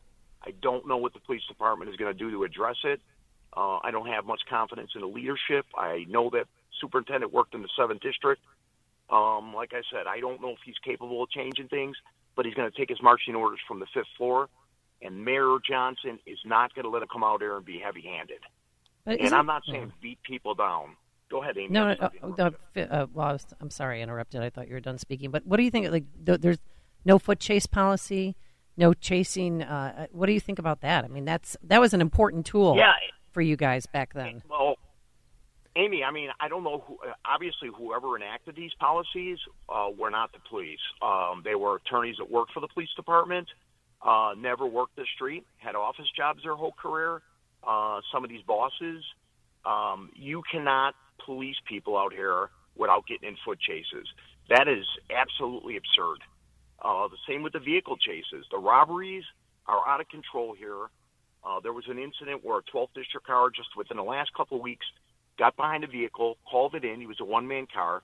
Four guys, heavily armed, just committed six robberies. His sergeant immediately called that chase off. It wasn't even a chase; he was following the car. So, I mean, if people, the citizens of Chicago, realize that it's very unsafe out there, and the police department have their hands tied as officers, the everyday street guys and women. So I feel very bad for the citizens, and I feel bad for the police because they're not enabled to do their job anymore. Uh, back back when you were on the force, um, would you say that the pendulum had swung too far in the direction of police autonomy, and now clearly it swung too far in the direction of handcuffing the police and and politicians uh, having the autonomy uh, to to, uh, uh, to to to sort of direct policing, if you will? I mean, or do or do you look back at the time that you were on the force and say uh, we should cut and paste that time and apply it to today? I would agree that I would agree with that because uh, Dan, here's the thing. Um, back then, like I said, uh, people, the bad guy out there. Uh, if you worked in a certain area of the city, you got to know the bad players in your district. Uh, and on citywide, I mean, you could come across these hot spots, and you know these guys were out doing no good. But the problem is, um, nowadays, and I think previous, that should be brought back. I'm not. I don't condone beating people. But on the other hand, these individuals out here are committing these crimes. They're not. They're not worried about the police doing their jobs anymore because they know the police aren't going to street stop them. They know the police aren't going to stop them in vehicles and go through their vehicles uh, to recover these guns. Um, you have a, you have all these individuals out here, even the juveniles, committing robberies. And this is uh, seriously, when you think about it, it's a conspiracy, and that's what the federal government should come into play here. They Back in the- conspire to do these robberies. Back back in the day when when we had uh, when we had kingpins like Jeff Fort or Larry Hoover that uh, really had sort of operational co- my, my understanding as a layman. So correct me if I'm wrong, but but seemingly had operational control of the distribution of power and turf uh, in in the city. Um, was that what, what was the relationship like between the police and those uh, gang kingpins, and how is that different from today?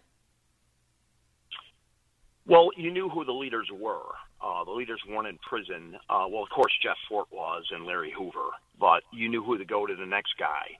Uh, our gang intelligence uh, would would address these guys. They do long term investigations. I would uh, encounter the guys who were the mid level. Although Wakita Fort was Jeff Fort's son, and I encountered him on a regular basis in the south end of the Ninth District.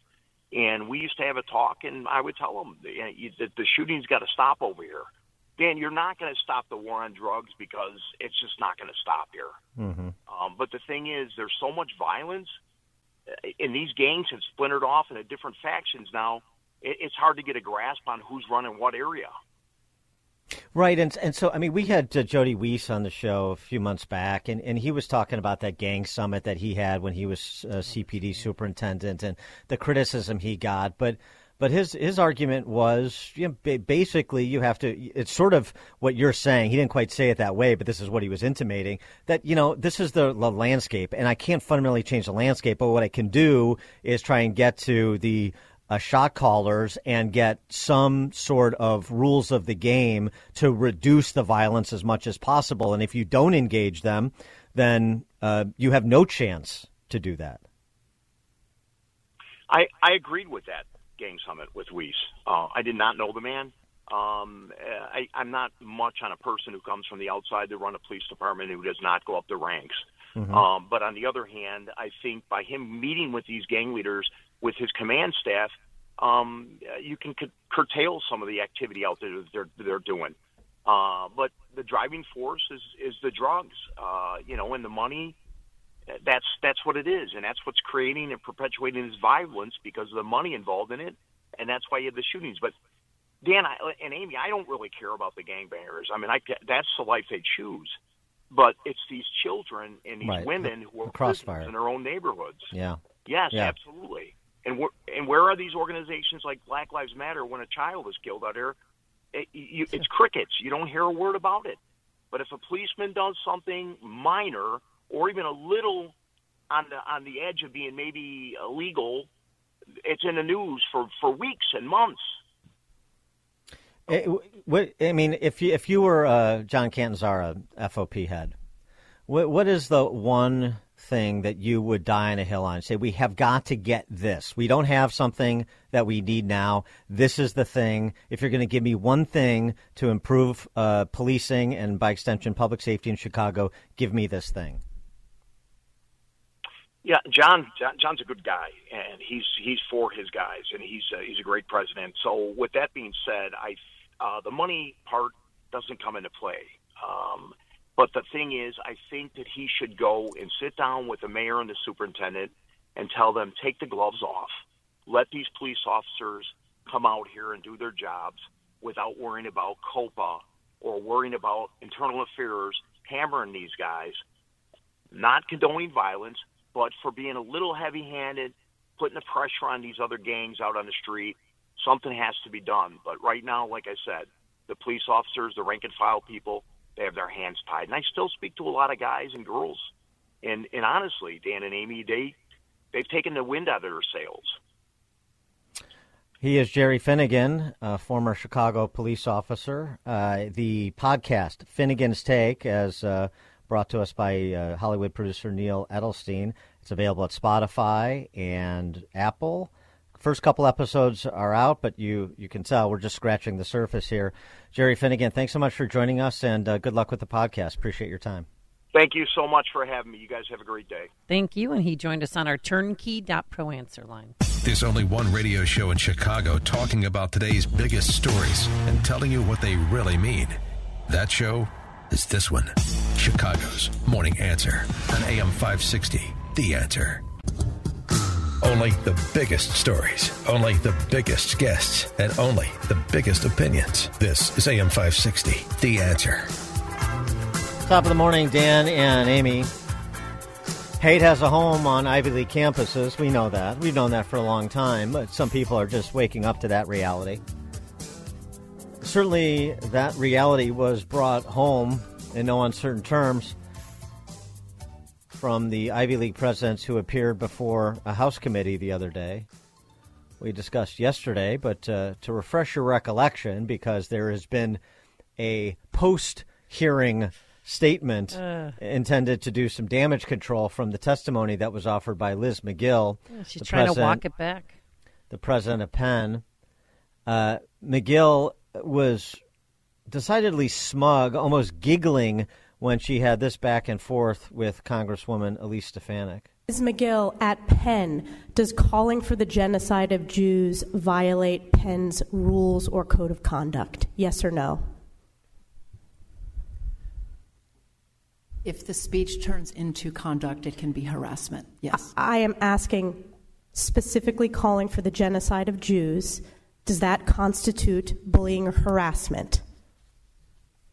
If it is directed and severe or pervasive, it is harassment. So the answer is yes. It is a context dependent decision, Congresswoman. It's a context dependent decision. That's your testimony today. Calling for the genocide of Jews is depending upon the context. That is not bullying or harassment. This is the easiest question to answer yes, Ms. McGill. So is your If testimony if that it- you will not answer yes? If it uh, is, if the Yes speech or no? becomes, if the speech becomes conduct, it can be harassment. Yes. Conduct meaning committing the act of genocide? The speech is not harassment?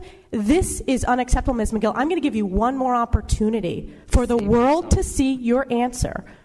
Does calling for the genocide of Jews violate Penn's c- code of conduct when it comes to bullying and harassment? Yes or no? It can be harassment. The answer is yes.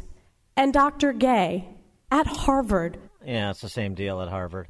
Um, the uh, the follow up I mentioned would have been interesting from uh, Stefanik would be really it's contextual. So um, give me the context.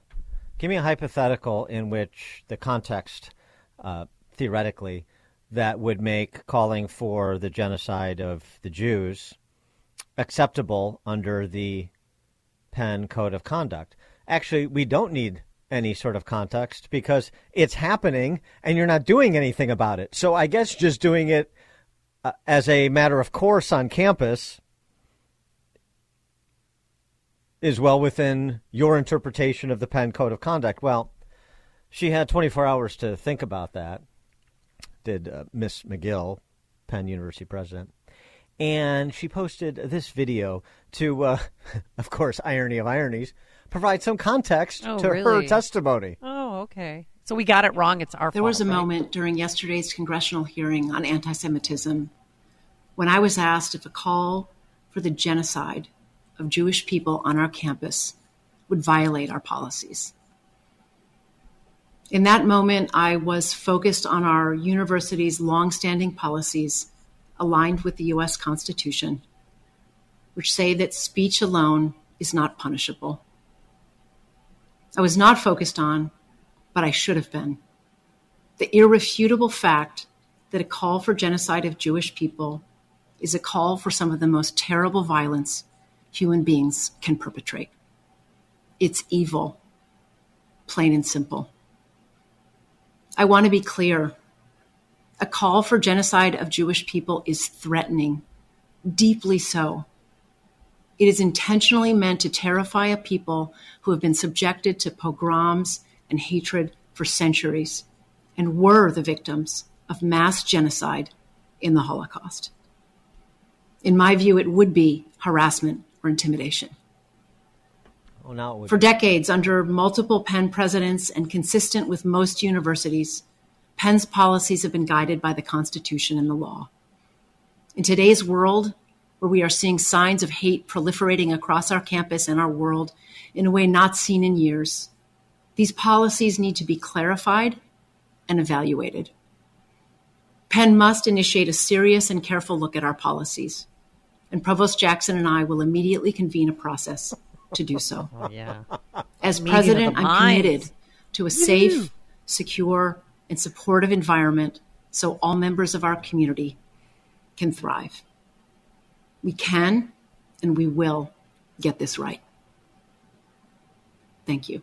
Uh, No, stop. thank you. No, No, really. thank you. No, thank. I mean, she. This is this is on the heels uh, of, of a student coming forward, Jewish student uh, Eyal Yakoby, who said that they were told not to wear clothing or accessories related to Judaism. He actually had to run from a building because people were trying were shouting at him, "Death to Jews." Does she So want to the- apologize to him? I mean, she created that atmosphere. That's why I say it.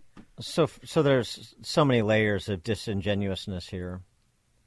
Uh, one, you know, the the pro- we're, we we have um, we're immediately convening a uh, working group to address anti-Semitism on campus.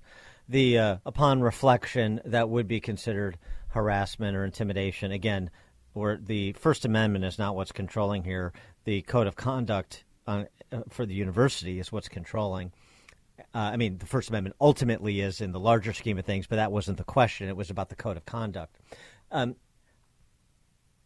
also, you saw the real Liz Magill in her testimony before that committee. This is the politician Liz Magill having to recant and recast in response to pressure, probably in part from alumni. But all of this business, I mean, we've we've already been here before with Penn. Remember, I mean, uh, how embarrassing it is for the Ivy League to have like at Cornell. You, you you have to have Governor Kathy Hochul, New York State Governor, come in and do a press conference. We're gonna do we're gonna and we're gonna initiate an anti-Semitism awareness uh, module. Oh, and of course we're also going to have an anti-Islamophobia module because you know we need to be even Steven, as if the things are morally equivalent. And that's the same thing that uh, Magill testified to the other day. We have an action plan to combat anti Semitism. We have a university task force. And because anti Semitism is interconnected to other forms of hate. So they're just sticking with the intersectionality, uh, DEI bull jive. She can't get out of it. They can't get out of it. The universities can't. They they and as I said, they're rolling out a presidential commission on Islamophobia too because they're equivalent threats, even though they're not. The university must do better to reject all forms of hate. Heather Mac Donald writing in the Wall Street Journal, uh, uh, as usual, sticks the landing. The university has no capacity to eliminate hate, nor should that be its mission. In the name of rejecting hate, college built, colleges built their DEI bureaucracies in the first place and allow bureaucrats and their faculty sympathizers to put certain facts and ideas off limits. In the name of rejecting hate, colleges, colleges started requiring faculty, even in the hard sciences, to justify their research in the name of inclusion and belonging.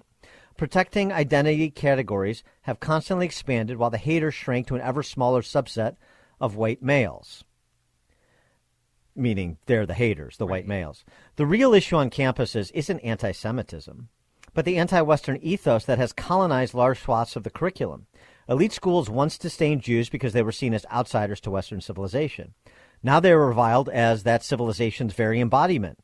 Students explain that their hatreds come from what they learn in class, that the West, the West is built on white supremacism and oppression. Israel is cast as the Western settler colonist oppressor par excellence. That's what's happening. The Liz Magill and these university presidents are so upside down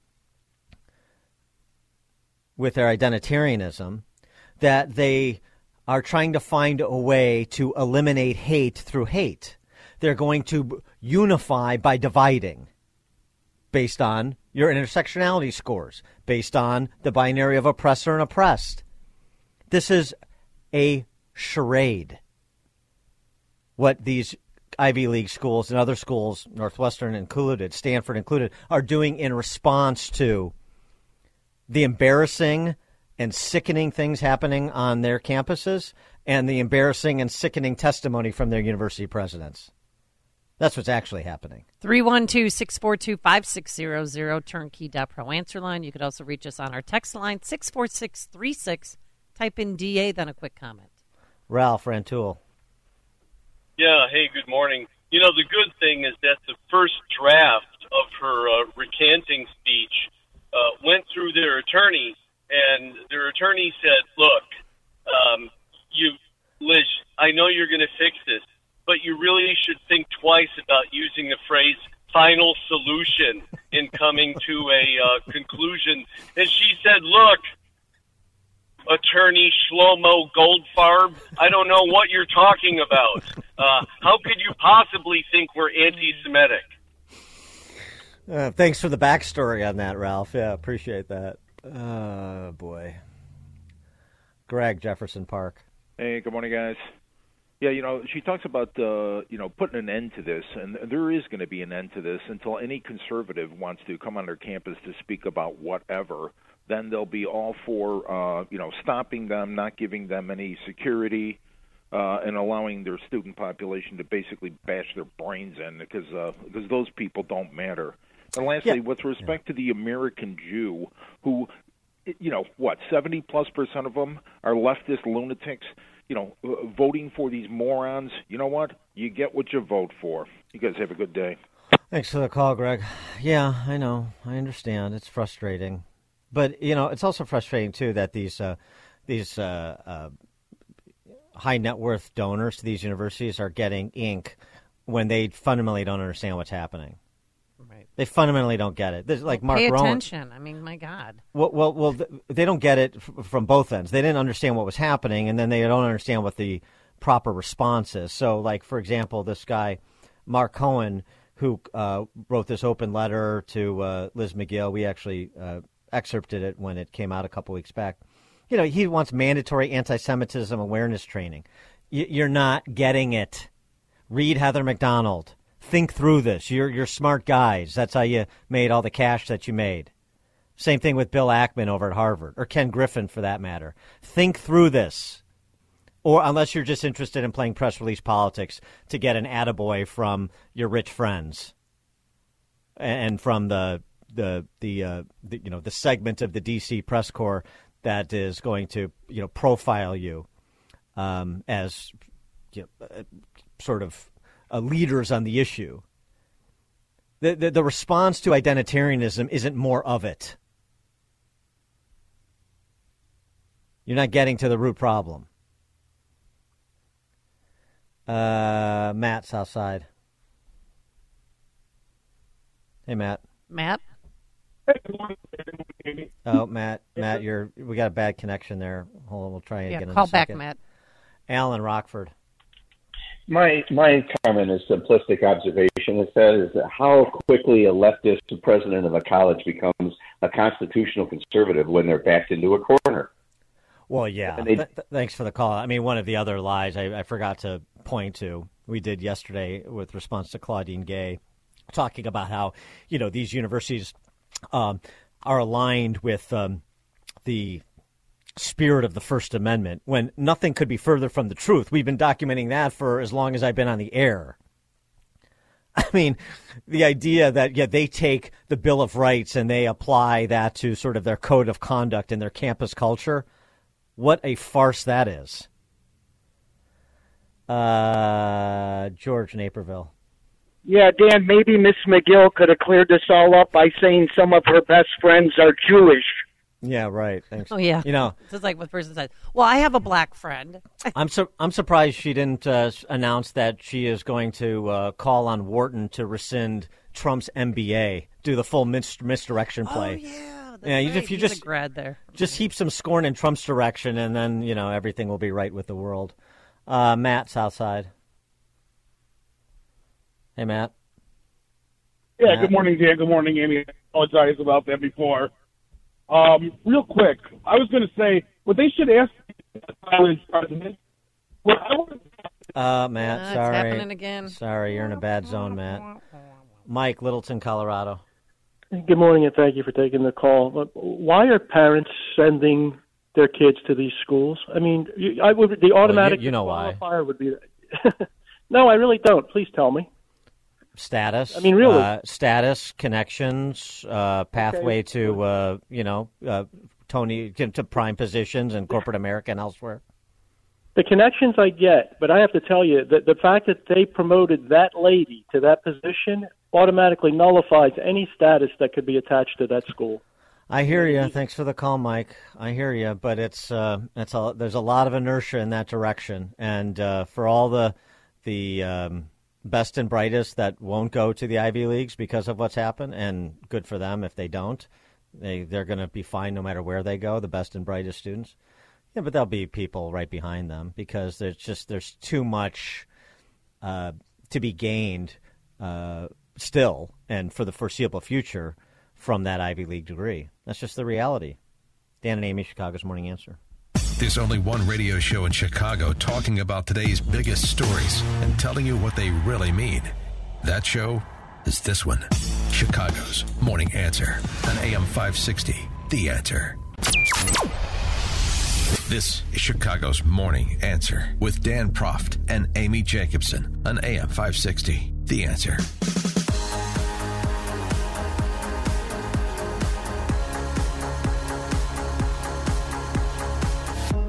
Top of the morning, Dan and Amy. Uh, Amy, have you seen the movie Heat yet? I know it's only been out for 25 years, but have you gotten around to that yet? Oh, I was thinking about downloading it maybe and watching it.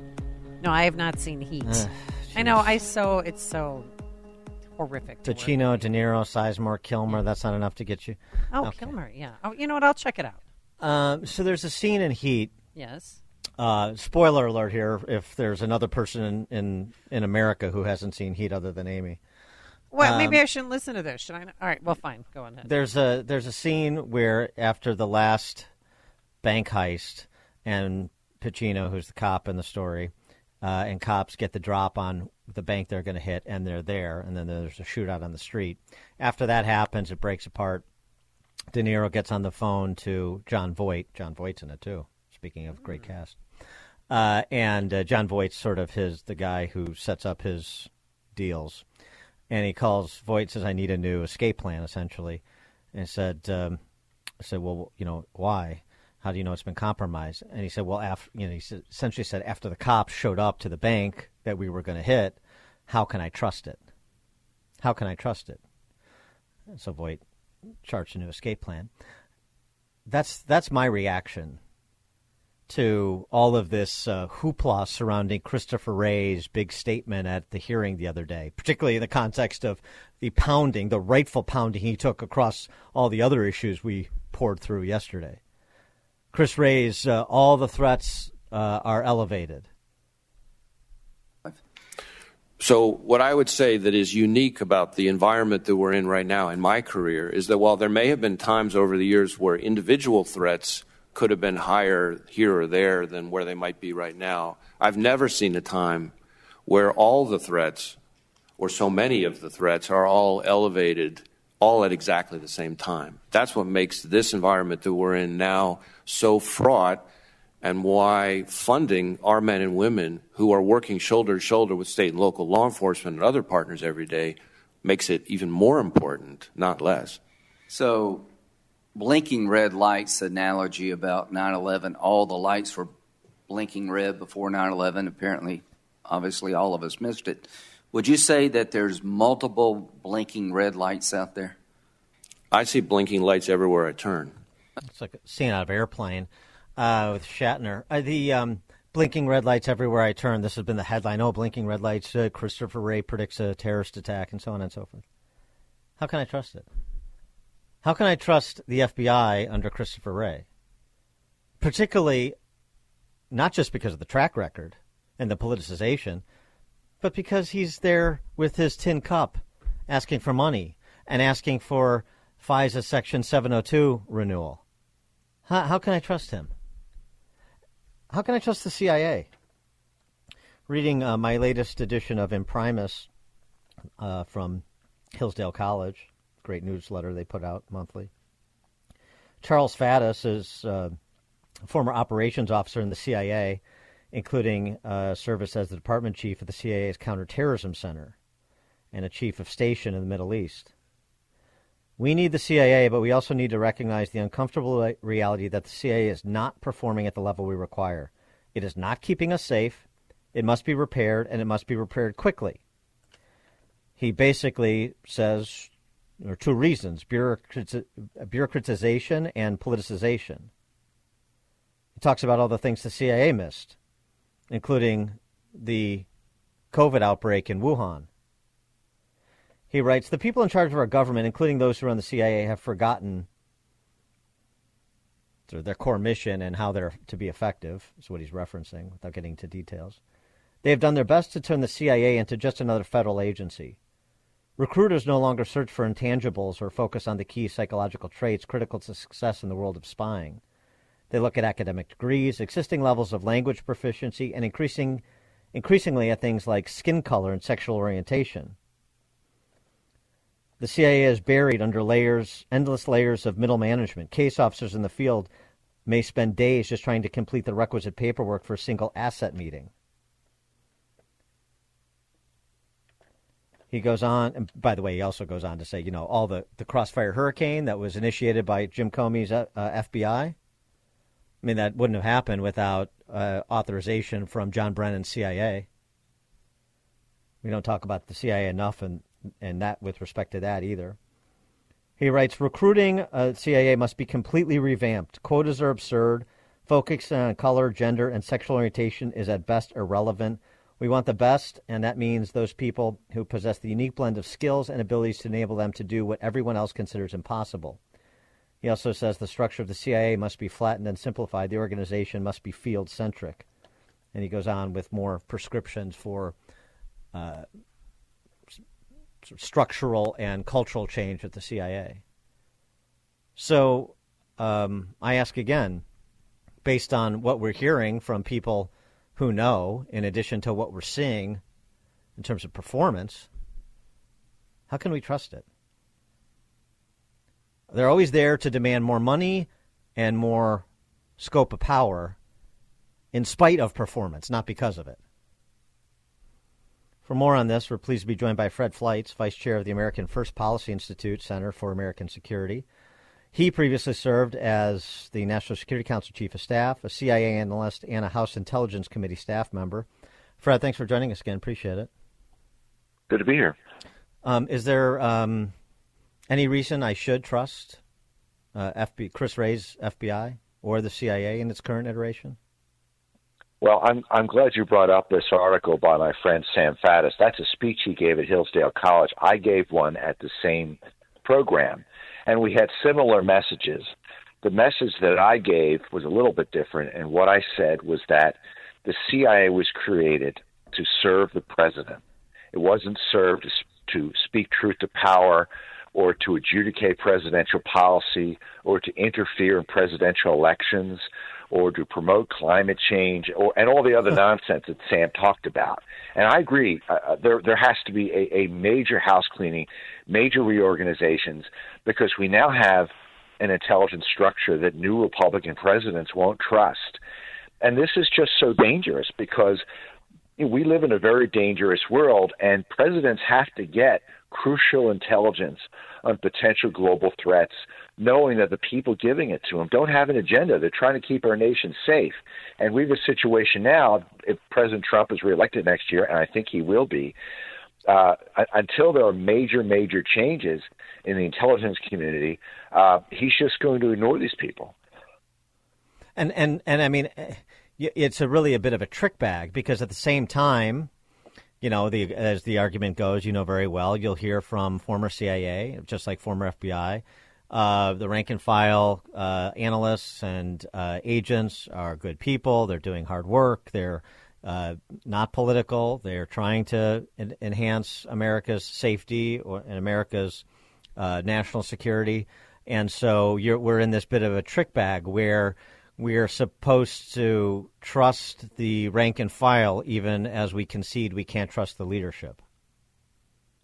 Uh, and that's exactly right. And basically, the philosophy in these intelligence agencies now is that we're the experts, and they want to tell the president what to think, and and that they are the they are basically they they say they speak truth to power. I got news for you: intelligence is not truth; it is an opinion if I write an intelligence analysis, analysis CIA, it's my opinion. It might be correct.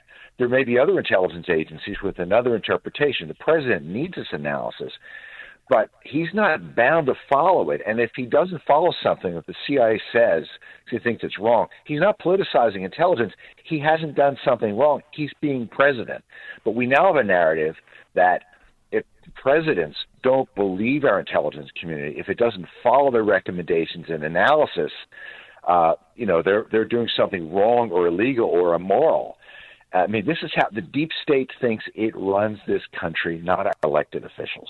So, do you trust the CIA and do you trust the FBI?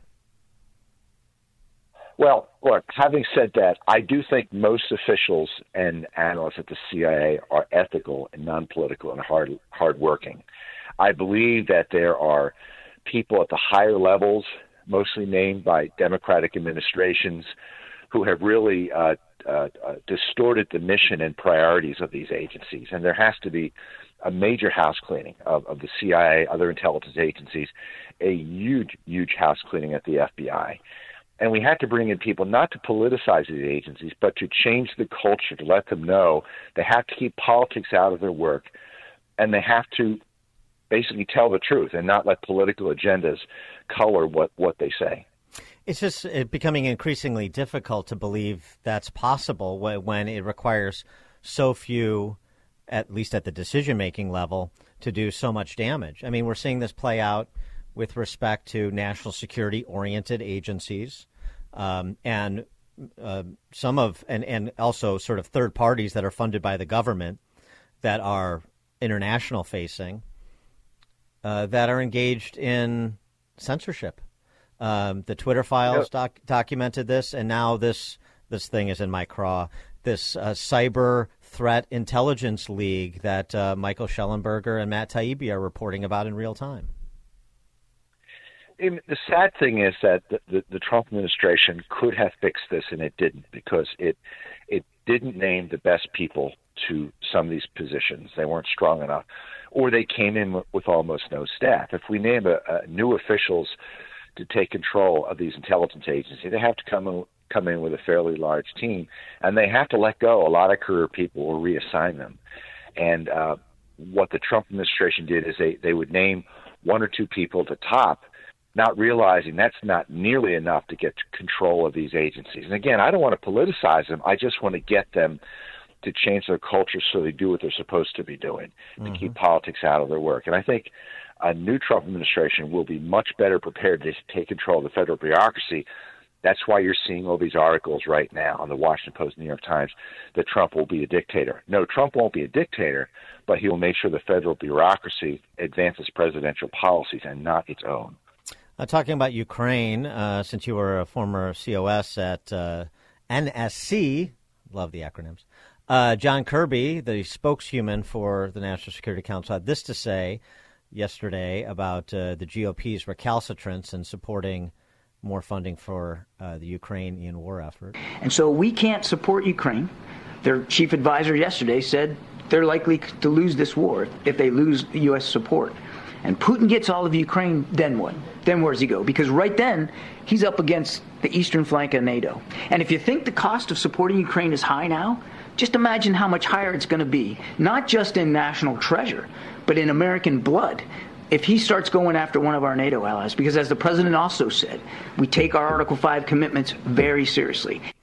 So that's uh, the the latest, the Putin domino theory, uh, resuscitating the Putin domino theory, and then Biden's pronouncement that uh, if Putin were to attack a NATO ally, then American troops are going to be on the ground, and this is supposed to frighten Republicans into supporting more funding for Ukraine. Yeah, Nikki Haley saying that, Biden saying that, Brian Kilmeade said that on Fox this morning. Uh, uh, Chris Christie said that. It's false. Putin has no intention of attacking a NATO country. It's false. It's scaremongering. The problem here is that, that Biden will not put forward a plan on how to end this war. What's the end game? How do we get to a ceasefire? Biden just wants to provide weapons forever. We provided a lot, a lot of weapons last year. The counteroffensive stage by the Ukrainians went nowhere. And Congress has been very clear with Biden, we're not providing money to Ukraine until you defend the southern border of the United States. Before we defend Ukrainian borders, let's defend let's defend our country. Biden just won't do it. Fred Fleitz, Vice Chair of the American First Policy Institute Center for American Security, former CIA analyst. Fred, thanks so much for joining us. Appreciate it. Good to be here. Thank you. And he joined us on our turnkey.pro answer line. This is Chicago's Morning Answer. Your show keeps me alive during the week. There's nobody I'd rather listen to between 5 and 9 in the morning than you guys. On AM 560, The Answer. There are many uh, Trump impersonators out there, but uh, one of the best is Shawn Farash, and he has a, a new parody song for the season. Sung like Trump, of course. Well, the weather outside is scary and we know that his legs are hairy. we know it 'cause he told us so. Sleepy Joe, Sleepy Joe, Sleepy Joe. Can't understand him when he's speaking. He even said he was Puerto Rican. Fell off a bike when it was going slow. Sleepy Joe, Sleepy Joe, Sleepy Joe. On the border, he has no clue, and it's making us all go insane. When he's got nothing left to do, he just sends some more cash to Ukraine. Now the country is slowly dying, and Karine Jean Pierre keeps on lying. Oh, this, this president is our greatest foe. Sleepy Joe, Sleepy Joe, Sleepy Joe. Oh, it's in time for the holidays. This is Chicago's Morning Answer. Your show keeps me alive during the week. There's nobody I'd rather listen to between 5 and 9 in the morning than you guys. On AM 560, The Answer. I'm- if you're looking for the latest news, insight into what it means, and the sharpest opinion, there's only one station in Chicago where you can turn, and it's this one. We're AM 560, The Answer. Top of the morning, Dan and Amy. Uh, somehow, somebody in the DC press corps was able to get a question related to Biden Inc. through the din and Excuse to me. Mr. Actually, we got- and, and to Mr. Ten Percent, the big guy, President Biden. Uh, this was that interchange. President Biden on Ukraine and also China. Uh, there's polling by the Associated Press that shows that almost 70% of Americans, including 40% of Democrats, believe that you acted either illegally or unethically in regards to your family's business interests. Can you explain to the Americans uh, to Americans amid this impeachment inquiry why you interacted with so many of your son and brother's foreign business associates? I'm not going to comment on that. I did not, and it's just a bunch of lies. You didn't interact with many of their business associates? I did not. There's lies. Lies. And then he walked away all hissy fit. Well, I suppose the uh, the reaction is, well, what is what else can he say after denying it for all these times? And plus, even if he wanted to explain it, can you explain it? Was the question asked by the reporter. Even if he wanted to explain it, he couldn't. He doesn't have the capacity to explain it. Uh, Speaker Mike Johnson tweeted out in response, "The president just lied again to the American people." Well, that's just what he does. Fact: There are at least 22 examples of Joe Biden speaking with or meeting with Hunter Biden's foreign business associates. Oh, you mean those 22 times? Oh, I see. Uh, this is why House Speaker Mike Johnson is scheduling the vote for a formal impeachment inquiry for next week. Good. What do you guys think of that? 312 642 5600 turnkey.pro answer line. You could also hit us on that text line 64636. Type in DA, then a quick comment. And uh, there's a good reason. I mean, the House Oversight Committee keeps digging and they keep coming up with more information. Um, but there are, but the new information then just uh, prompts more questions and the need for uh, the need to keep digging to get to try to get answers. For example, uh, this week, uh, House uh, Ways and Means Committee released uh, testimony from Joseph Ziegler. He's one of the IRS whistleblowers. Mm-hmm. He remember he's the one who's I'm a gay Democrat. Right. Oh, that's right. Yep. Yeah, that's him. Um, he told the committee he got the impression that the Biden campaign was behind Kevin Morris's assistance to Hunter Biden, raising concerns of campaign finance violations. So, uh, because Morris, just a couple months, Kevin Morris is this Hollywood lawyer. Just a couple of months after meeting Hunter Biden at a fundraiser, he gave Hunter Biden four and a half million dollars. For what? Because he, he, needed Access. the money. Yeah, he needed the money. Oh and he oh, needed that's right. Mo- he had a little bit of an expensive drug and porn problem.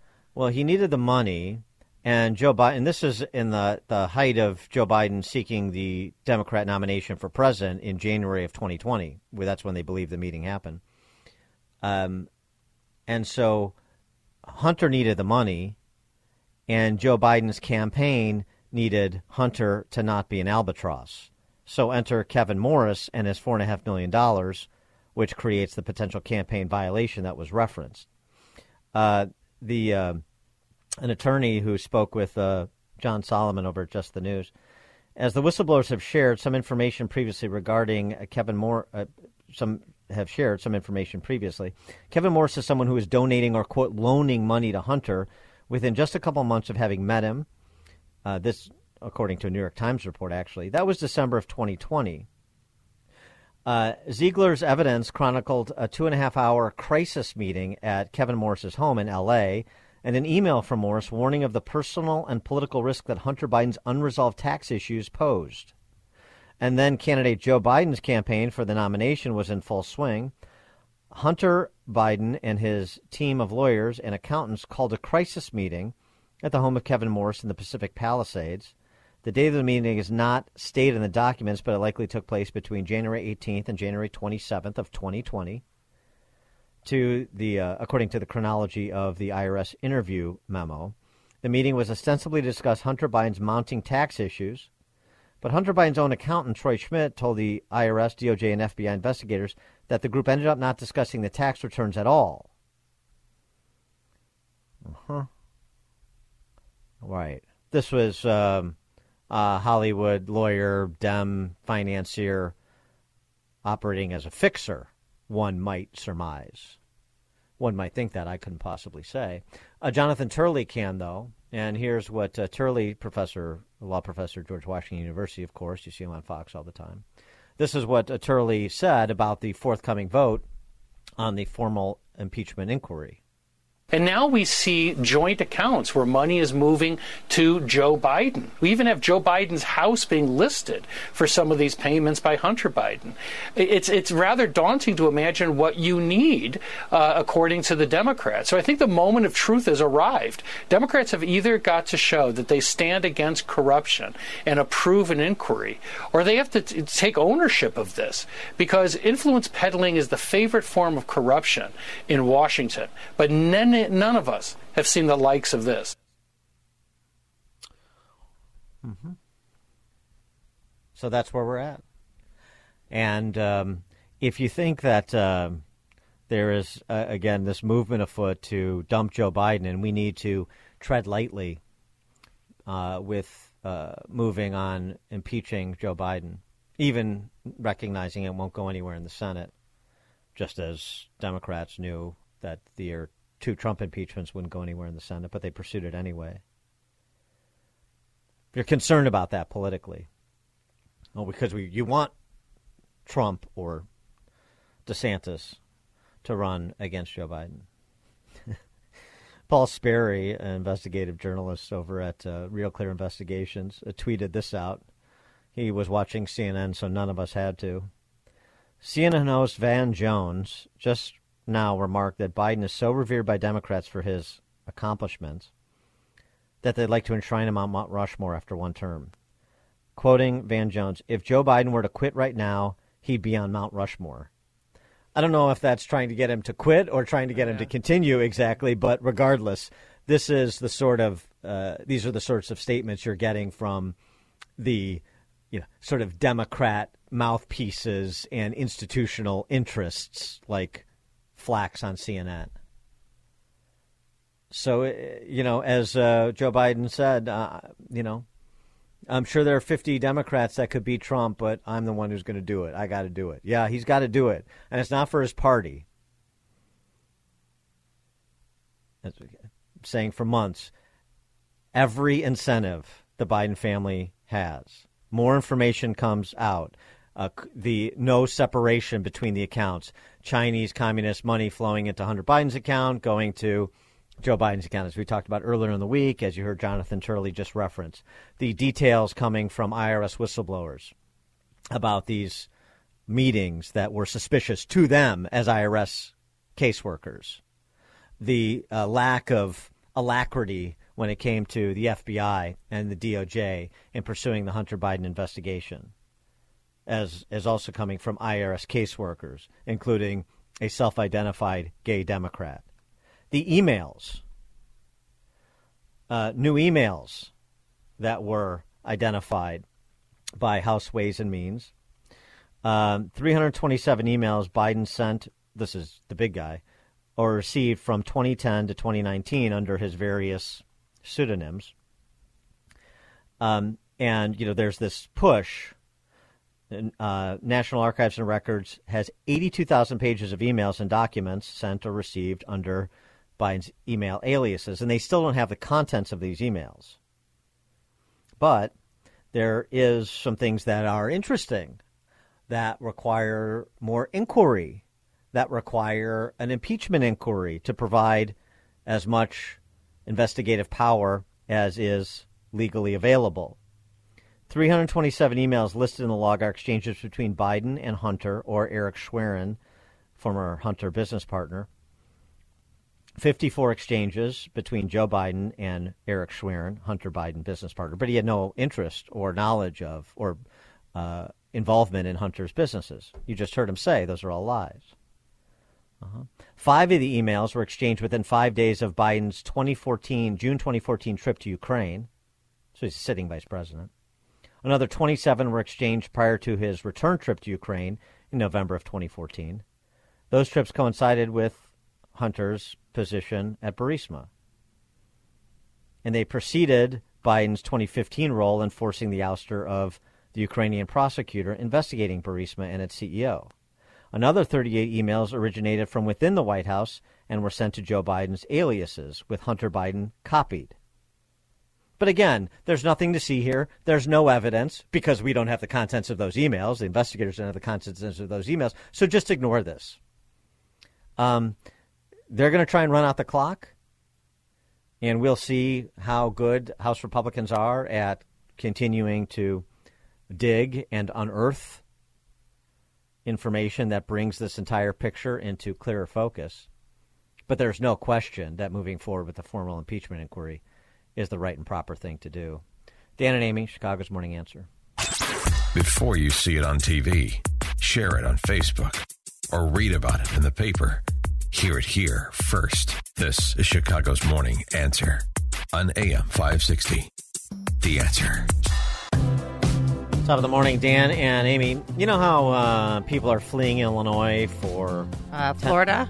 Florida, Texas, Tennessee, South Carolina, North Carolina, Arizona, Utah, Colorado, Wisconsin, Indiana, Iowa, Arkansas. Missouri, Lots of people Kentucky. Tennessee, Yeah. You know how that's happening? South Carolina. Yeah. Don't forget South Dakota. Oh. Uh, yeah, I met a. I mean, you know what? Have you ever been to the Badlands? I have not. I Oh, saw the movie, but I haven't. I haven't been there yet. And Mount Rushmore, you you definitely need to go that. And I met a wonderful couple from Chicago. They were both police officers. They retired out there. Okay. They're living large. Well, no, So- I'm just saying it's great because their taxes. There's I mean, no state income tax. So uh, Remy from Reason Magazine, uh, who does these great parody videos, he's sort of like the libertarian Al Yankovic because he does videos in addition to the parody songs. Well, he's got an original, uh, original music and lyrics from one of our favorites, Remy.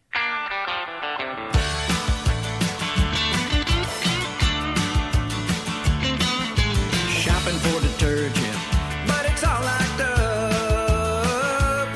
The tax man and a guy in the alley want to take my stuff. Can I keep half?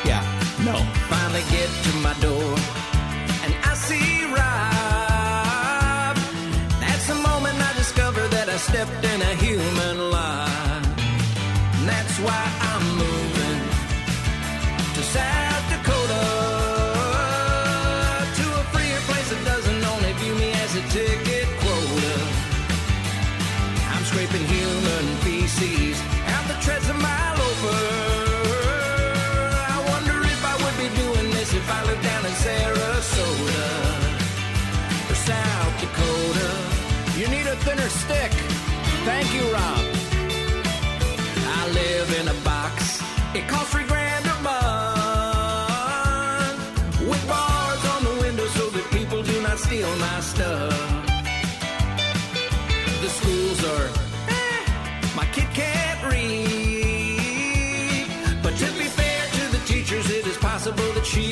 see.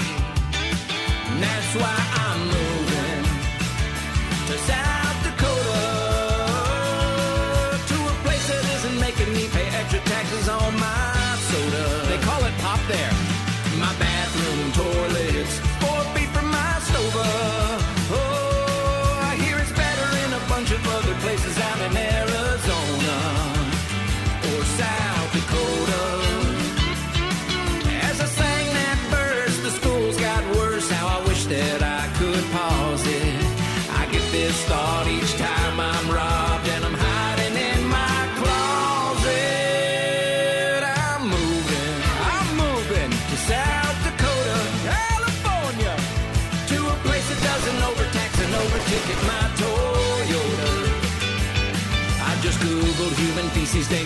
danger contact disease sold a mile over.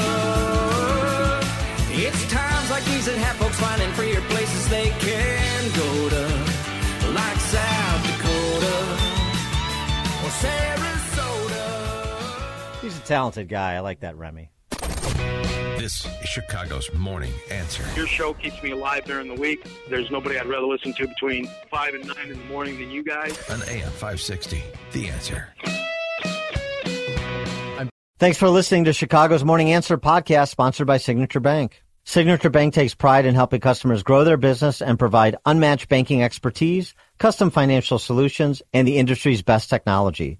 So whether you're a business looking for a deposit relationship or needs a ready source of financing, Signature Bank is the right bank for you. Call today at 773-467-5600 to hear how Signature Bank can help your business grow and thrive. Member FDIC, Equal Housing Lender.